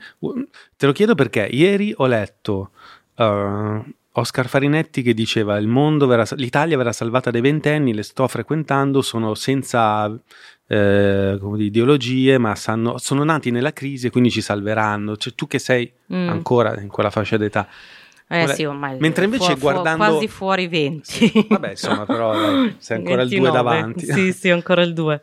E non lo so, dipende, mm. dipende. Ehm, eh, io vedo la mia generazione un po' di mezzo, cioè ci sono persone molto rassegnate e persone invece molto ottimiste, molto Vedo poi mia sorella di 17 anni, i miei cugini più piccoli, così che non è che sprizzino energia da tutte le parti, cioè sono molto frustrati. E, ehm, Mm, penso che sia un po' più la mia generazione che possa avere più quell'entusiasmo e voglia di fare, perché è un po' nel mezzo, è un po' nel mondo, ha conosciuto sia il mondo vecchio che il mondo nuovo, cioè, mentre mia sorella non ha mai visto un lettore CD o, cioè, delle volte gli dico, ah, ma sai, io avevo le cuffie coi fili, cioè, io avevo questo, avevo quello, oh, Dio, le cassette, le robe, lei ancora quel mondo vecchio non l'ha visto, cioè, il, l'analogico non lo conosce, quindi è ancora un modo, cioè è un po' lontana da me nel modo di fare e pensare ed è anche poco flessibile, cioè nel senso loro hanno degli strumenti in grado di fare qualsiasi cosa, magari si limita a usarli solo per un certo tipo di, di scopo. E non lo so, dipende. Eh, è vero che abbiamo conosciuto tante crisi, quindi non, non ci aspettiamo niente, cioè non diamo niente per scontato, de- bisogna guadagnarsi tutto eccetera. Però eh, dipende, eh, dipende molto da persona a persona. E poi Farinetti lo, lo sa del problema demografico. Se I ventenni che salveranno l'Italia, sì, sono pochi. Siamo a posto. sono pochi. Siamo cioè, molto pochi. Sì, no, quello è agghiacciante, terribile. La cosa che mi rattrista di più quella, veramente. Sì, ma sa un po' di ottimismo del tipo, ah, l'Italia nei momenti duri tira fuori il meglio a di se stessa, sì, no? C'è un po' sì. quelle, quelle, cose dette. Non so, i ventenni mm. che sono venuti qua erano i più depressi di tutti, cioè non so come dire, non mi sembra che sia una generazione che sprizzi tutta ma questa no, energia. No, però dei problemi psicologici cioè, enormi. ragazzi. Cioè, ma sapete cosa vuol dire essere adolescenti con WhatsApp? No. Essere adolescenti con Instagram. Cioè, vuol dire per, per mille ogni tipo di problema. Cioè, come sì, sì. La spunta blu. Il mio ragazzo mi guarda, no, mm. ha messo là. Ma ragazzi, cioè, già la vita nostra no. era difficile, ma adesso è una cosa incredibile. Sì, gli adulti diventano scemi. Un ragazzo non strutturato no. è, è veramente tosto. Cioè, ci sono cose S- gravi. Sviluppare delle social skills no. eh, così è cioè, non, non, io non sarei uscito di casa. No, mai. no, no, cioè, no è infattibile. Ma cioè, perché sei giudicabile, giudicabile. Sei, cioè, ma poi mia sorella mi parla con leggerezza di cose incredibili.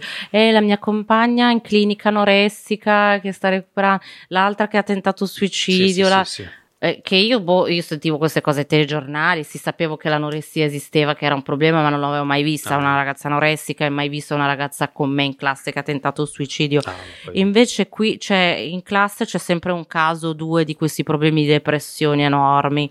Ragazzi, e... se scrolli questa cosa, ci sono persone che fanno viaggi apposta per fare delle foto che poi devono fare invidia ai tuoi Ma amici. Certo, cioè, è una roba incredibile. E poi tu ti Come senti fai? un fallito perché è una cosa incredibile, cioè difficilissimo. De- non so se i genitori sono anche all'altezza di questa sfida, perché io sono un genitore, non eh, lo so. Quello è molto difficile. Io, vedo, io vedo, i genitori, non, non, li vedo molto meglio. Eh. No, no, infatti, non mi sembrano ma, ma poi come gestisci quella cosa lì? Cioè, no, perché veramente non puoi togliere un cellulare. No. Cioè, è quello il no, ma e poi cioè, io ho visto i miei genitori come si comportavano con me, primogenita, l'ultima, e dico, mamma, ma posso sgridarla io? Perché lascia stare, non ah, ti certo. ricordi più come si fa.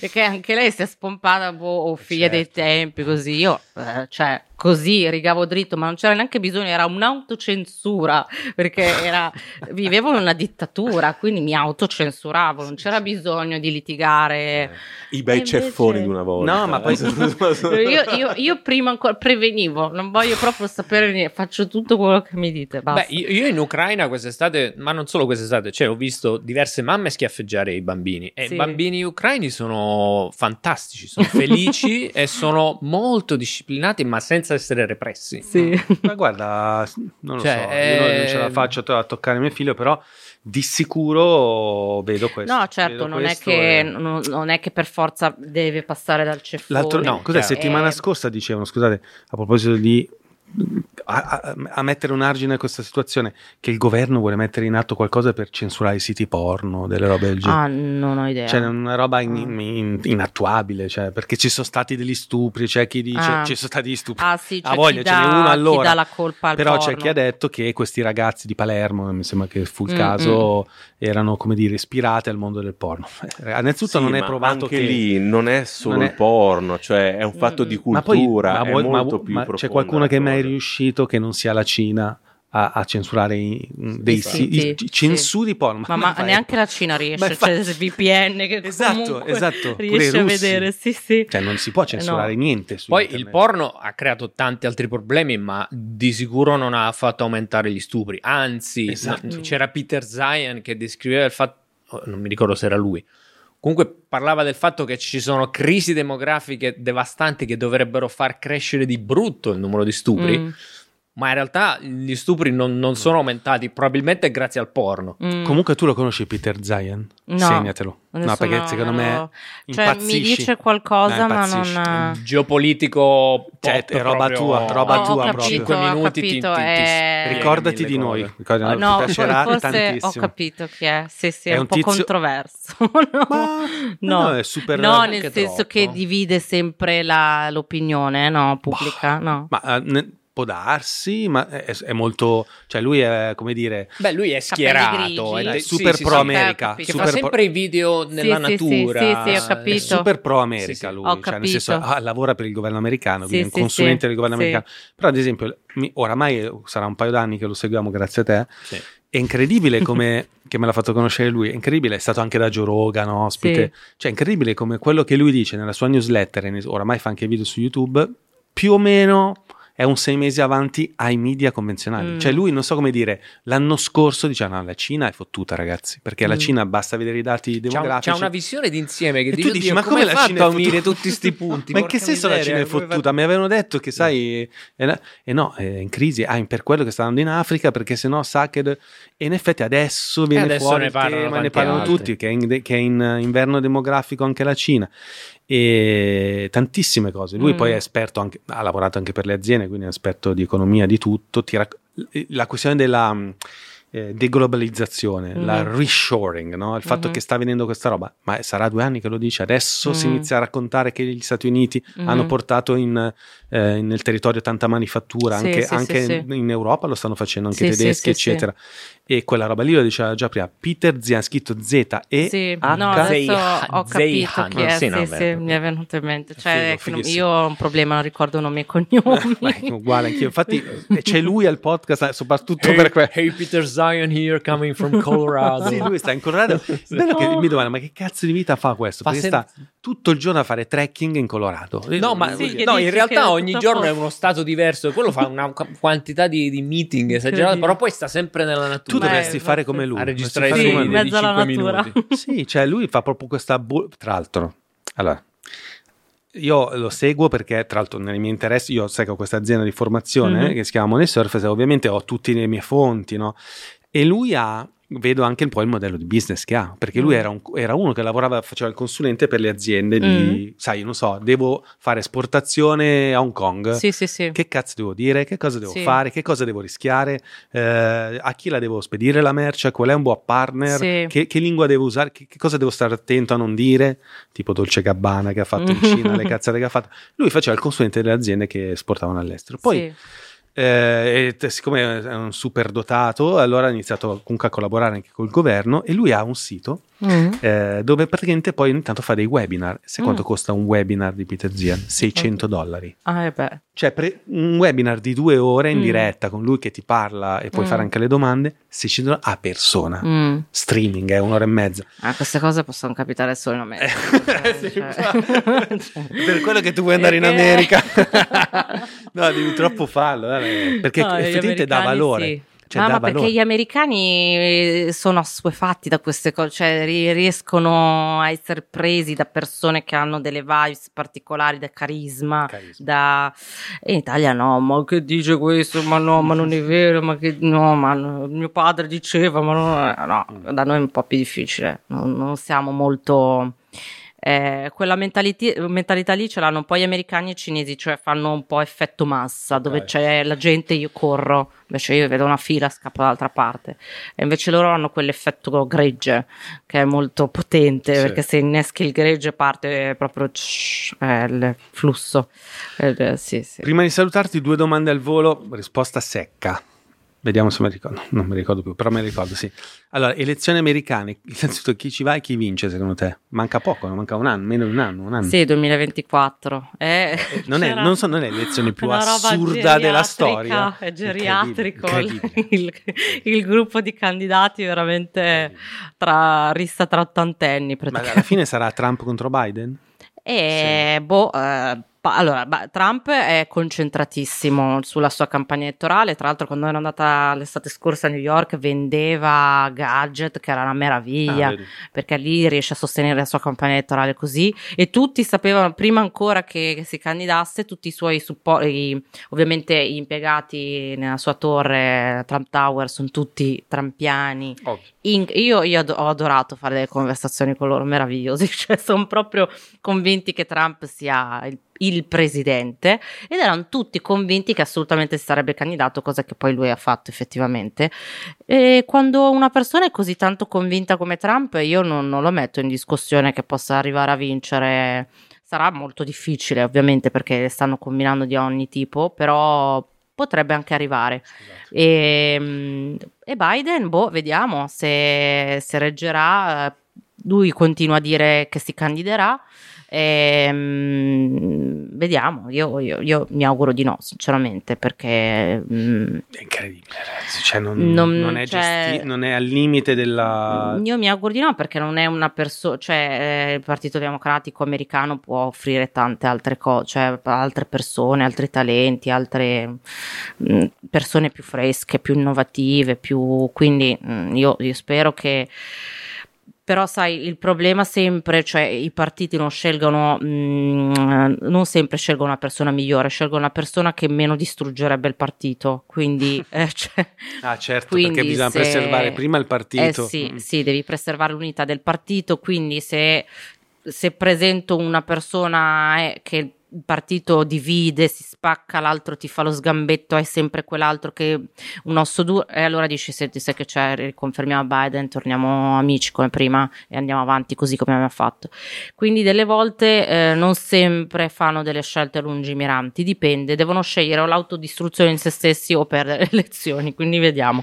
Ehm, non lo so, no, io... E invece secondo te la Giorgia Meloni riuscirà ad arrivare fino alla fine del mandato? Eh, secondo me sì, sì, sì, sì, eh. sì secondo me ce la fa. Ah. Sì, eh, Meloni è una persona, una donna molto carismatica, mm. brava a tenere insieme le persone, è molto più brava di Salvini, senza dubbio, politicamente parlando, diciamo, a livello di, di, di come muoversi in istituzioni, come, poi lasciando il fatto che io sono molto lontana dal pensiero meloniano, però è una donna capace dal punto di vista politico che non ha niente a che vedere con Salvini, che proprio, ma anche a livello di, mm, di dialettica, cioè Salvini sa solo fare gli elenchi, è un po' brontolone, un po' non sa fare. Cioè... C'era quel meme di elenchi di Salvini sì, che era elenchi, meraviglioso. Ma perché non ha di che cosa, cioè non, ha, non sa cosa dire. Meloni c- si impegna di più perché è donna, ovviamente, sa no, che ovvio. deve essere, essere, preparata molto più di uomini, avrà passato tutta la vita a dover Madonna. essere molto più eh, dimostrare molto di più rispetto agli altri uomini che sicuramente non le hanno mh, mm, steso il tappeto rosso, ecco, cioè il posto che ha se l'è meritato, cioè nel senso lei ha scal- scavalcato un bel po' di persone, ha scalato, ha creduto nella sua idea, lei era ministra della gioventù con Berlusconi, era una delle più più, più vicine alla stretta cerchia dei berlusconiani, poteva di nuovo fare tutto quello che fanno spesso i politici, stare zitti e buoni, aspettare il tuo turno. Eh, oggi sei stato gioventù, che è una roba un po' ministero basic. Dopodomani ti metto un po' qui, un po' interni, un po' di là e diventi. Eh, sai che c'è, a me non frega niente, non sto qua a fare la ruffiana, io so quanto valgo, eh, non voglio star qua a dire sì, eh, sì, sì signore, sì signore, io me ne vado perché non mi trovo qui. E basta, ha costruito una roba da, dal 2-3%, è partita da niente e ha creato un gruppo. E creare un gruppo, cioè bisogna anche avere quelle abilità lì che dicevi, anche spesso femminili, cioè empatia, saper dare la, la, la giusta, il giusto eh, valore alle persone, lasciarle fare, non sovrastarle, però rimanere sempre al comando, ricordando che ci sono io qui comunque. E quindi è, è, ci sa fare, cioè poi tecnicamente è molto carente dal punto di vista di persone chiave, diciamo, mm. che la possano aiutare molto. Infatti, poverina deve circondarsi un po' della sorella, del, eh, cioè un po' di, di, del marito che lo mette compagno, che lo mm. mette lì a fare il giornalista, l'altro lo mettiamo qui un po'. Cioè, si deve circondare di persone di fiducia stretta perché sa che potrebbero esserci un po' dei e non ha persone competenti, eh, non ha avuto il Forse tempo. Forse Crosetto l'unico... Sì, sì, Crosetto sì, Crosetto, dai, abbastanza. Dico la milanese. Crosetto. Quanto meno istituzionale, che ha un attimino quella, sì, un po più di anche allura, quel modo. Sì. Uh. Anche se anche lui, insomma, un po', sì, di, un po' di uscite ne fa, però... Uh, Beh, non... meglio dell'Ollo. Sempre meglio di Lollo. Mamma no? mia. Mamma mia. che eh, disastro. Su, su, Lollo finirei la puntata. Sulla sovranità. Su Lollo basta. Sulla sovranità sì. alimentare. Grazie Bene, Imen. grazie ragazzi. Eh, vabbè, non c'è bisogno di dire che chi ti vorrebbe seguire e magari rifollowarti sì. dopo l'unfollow Imen Jane su Instagram e boh, non so se hai grazie. altri progetti. No, altre, no sei, niente, basta, adesso non dico niente, faccio okay. un po' la... Beh, è giusto, ma sai che questa è una legge importante? Sì, sì, eh, non Quando... preannunciare, mai, fare... Mai fare, basta. Anche Guido proprio... ho pronunciato proprio zero all'inizio. Esatto. Quindi... Grazie Imen, Bene. davvero di cuore. Grazie, grazie a voi. È stato un piacere. Mille, piacere mio. Ciao, questa è la nuova stagione del Bazar Atomico. Ciao. Il Bazar Atomico.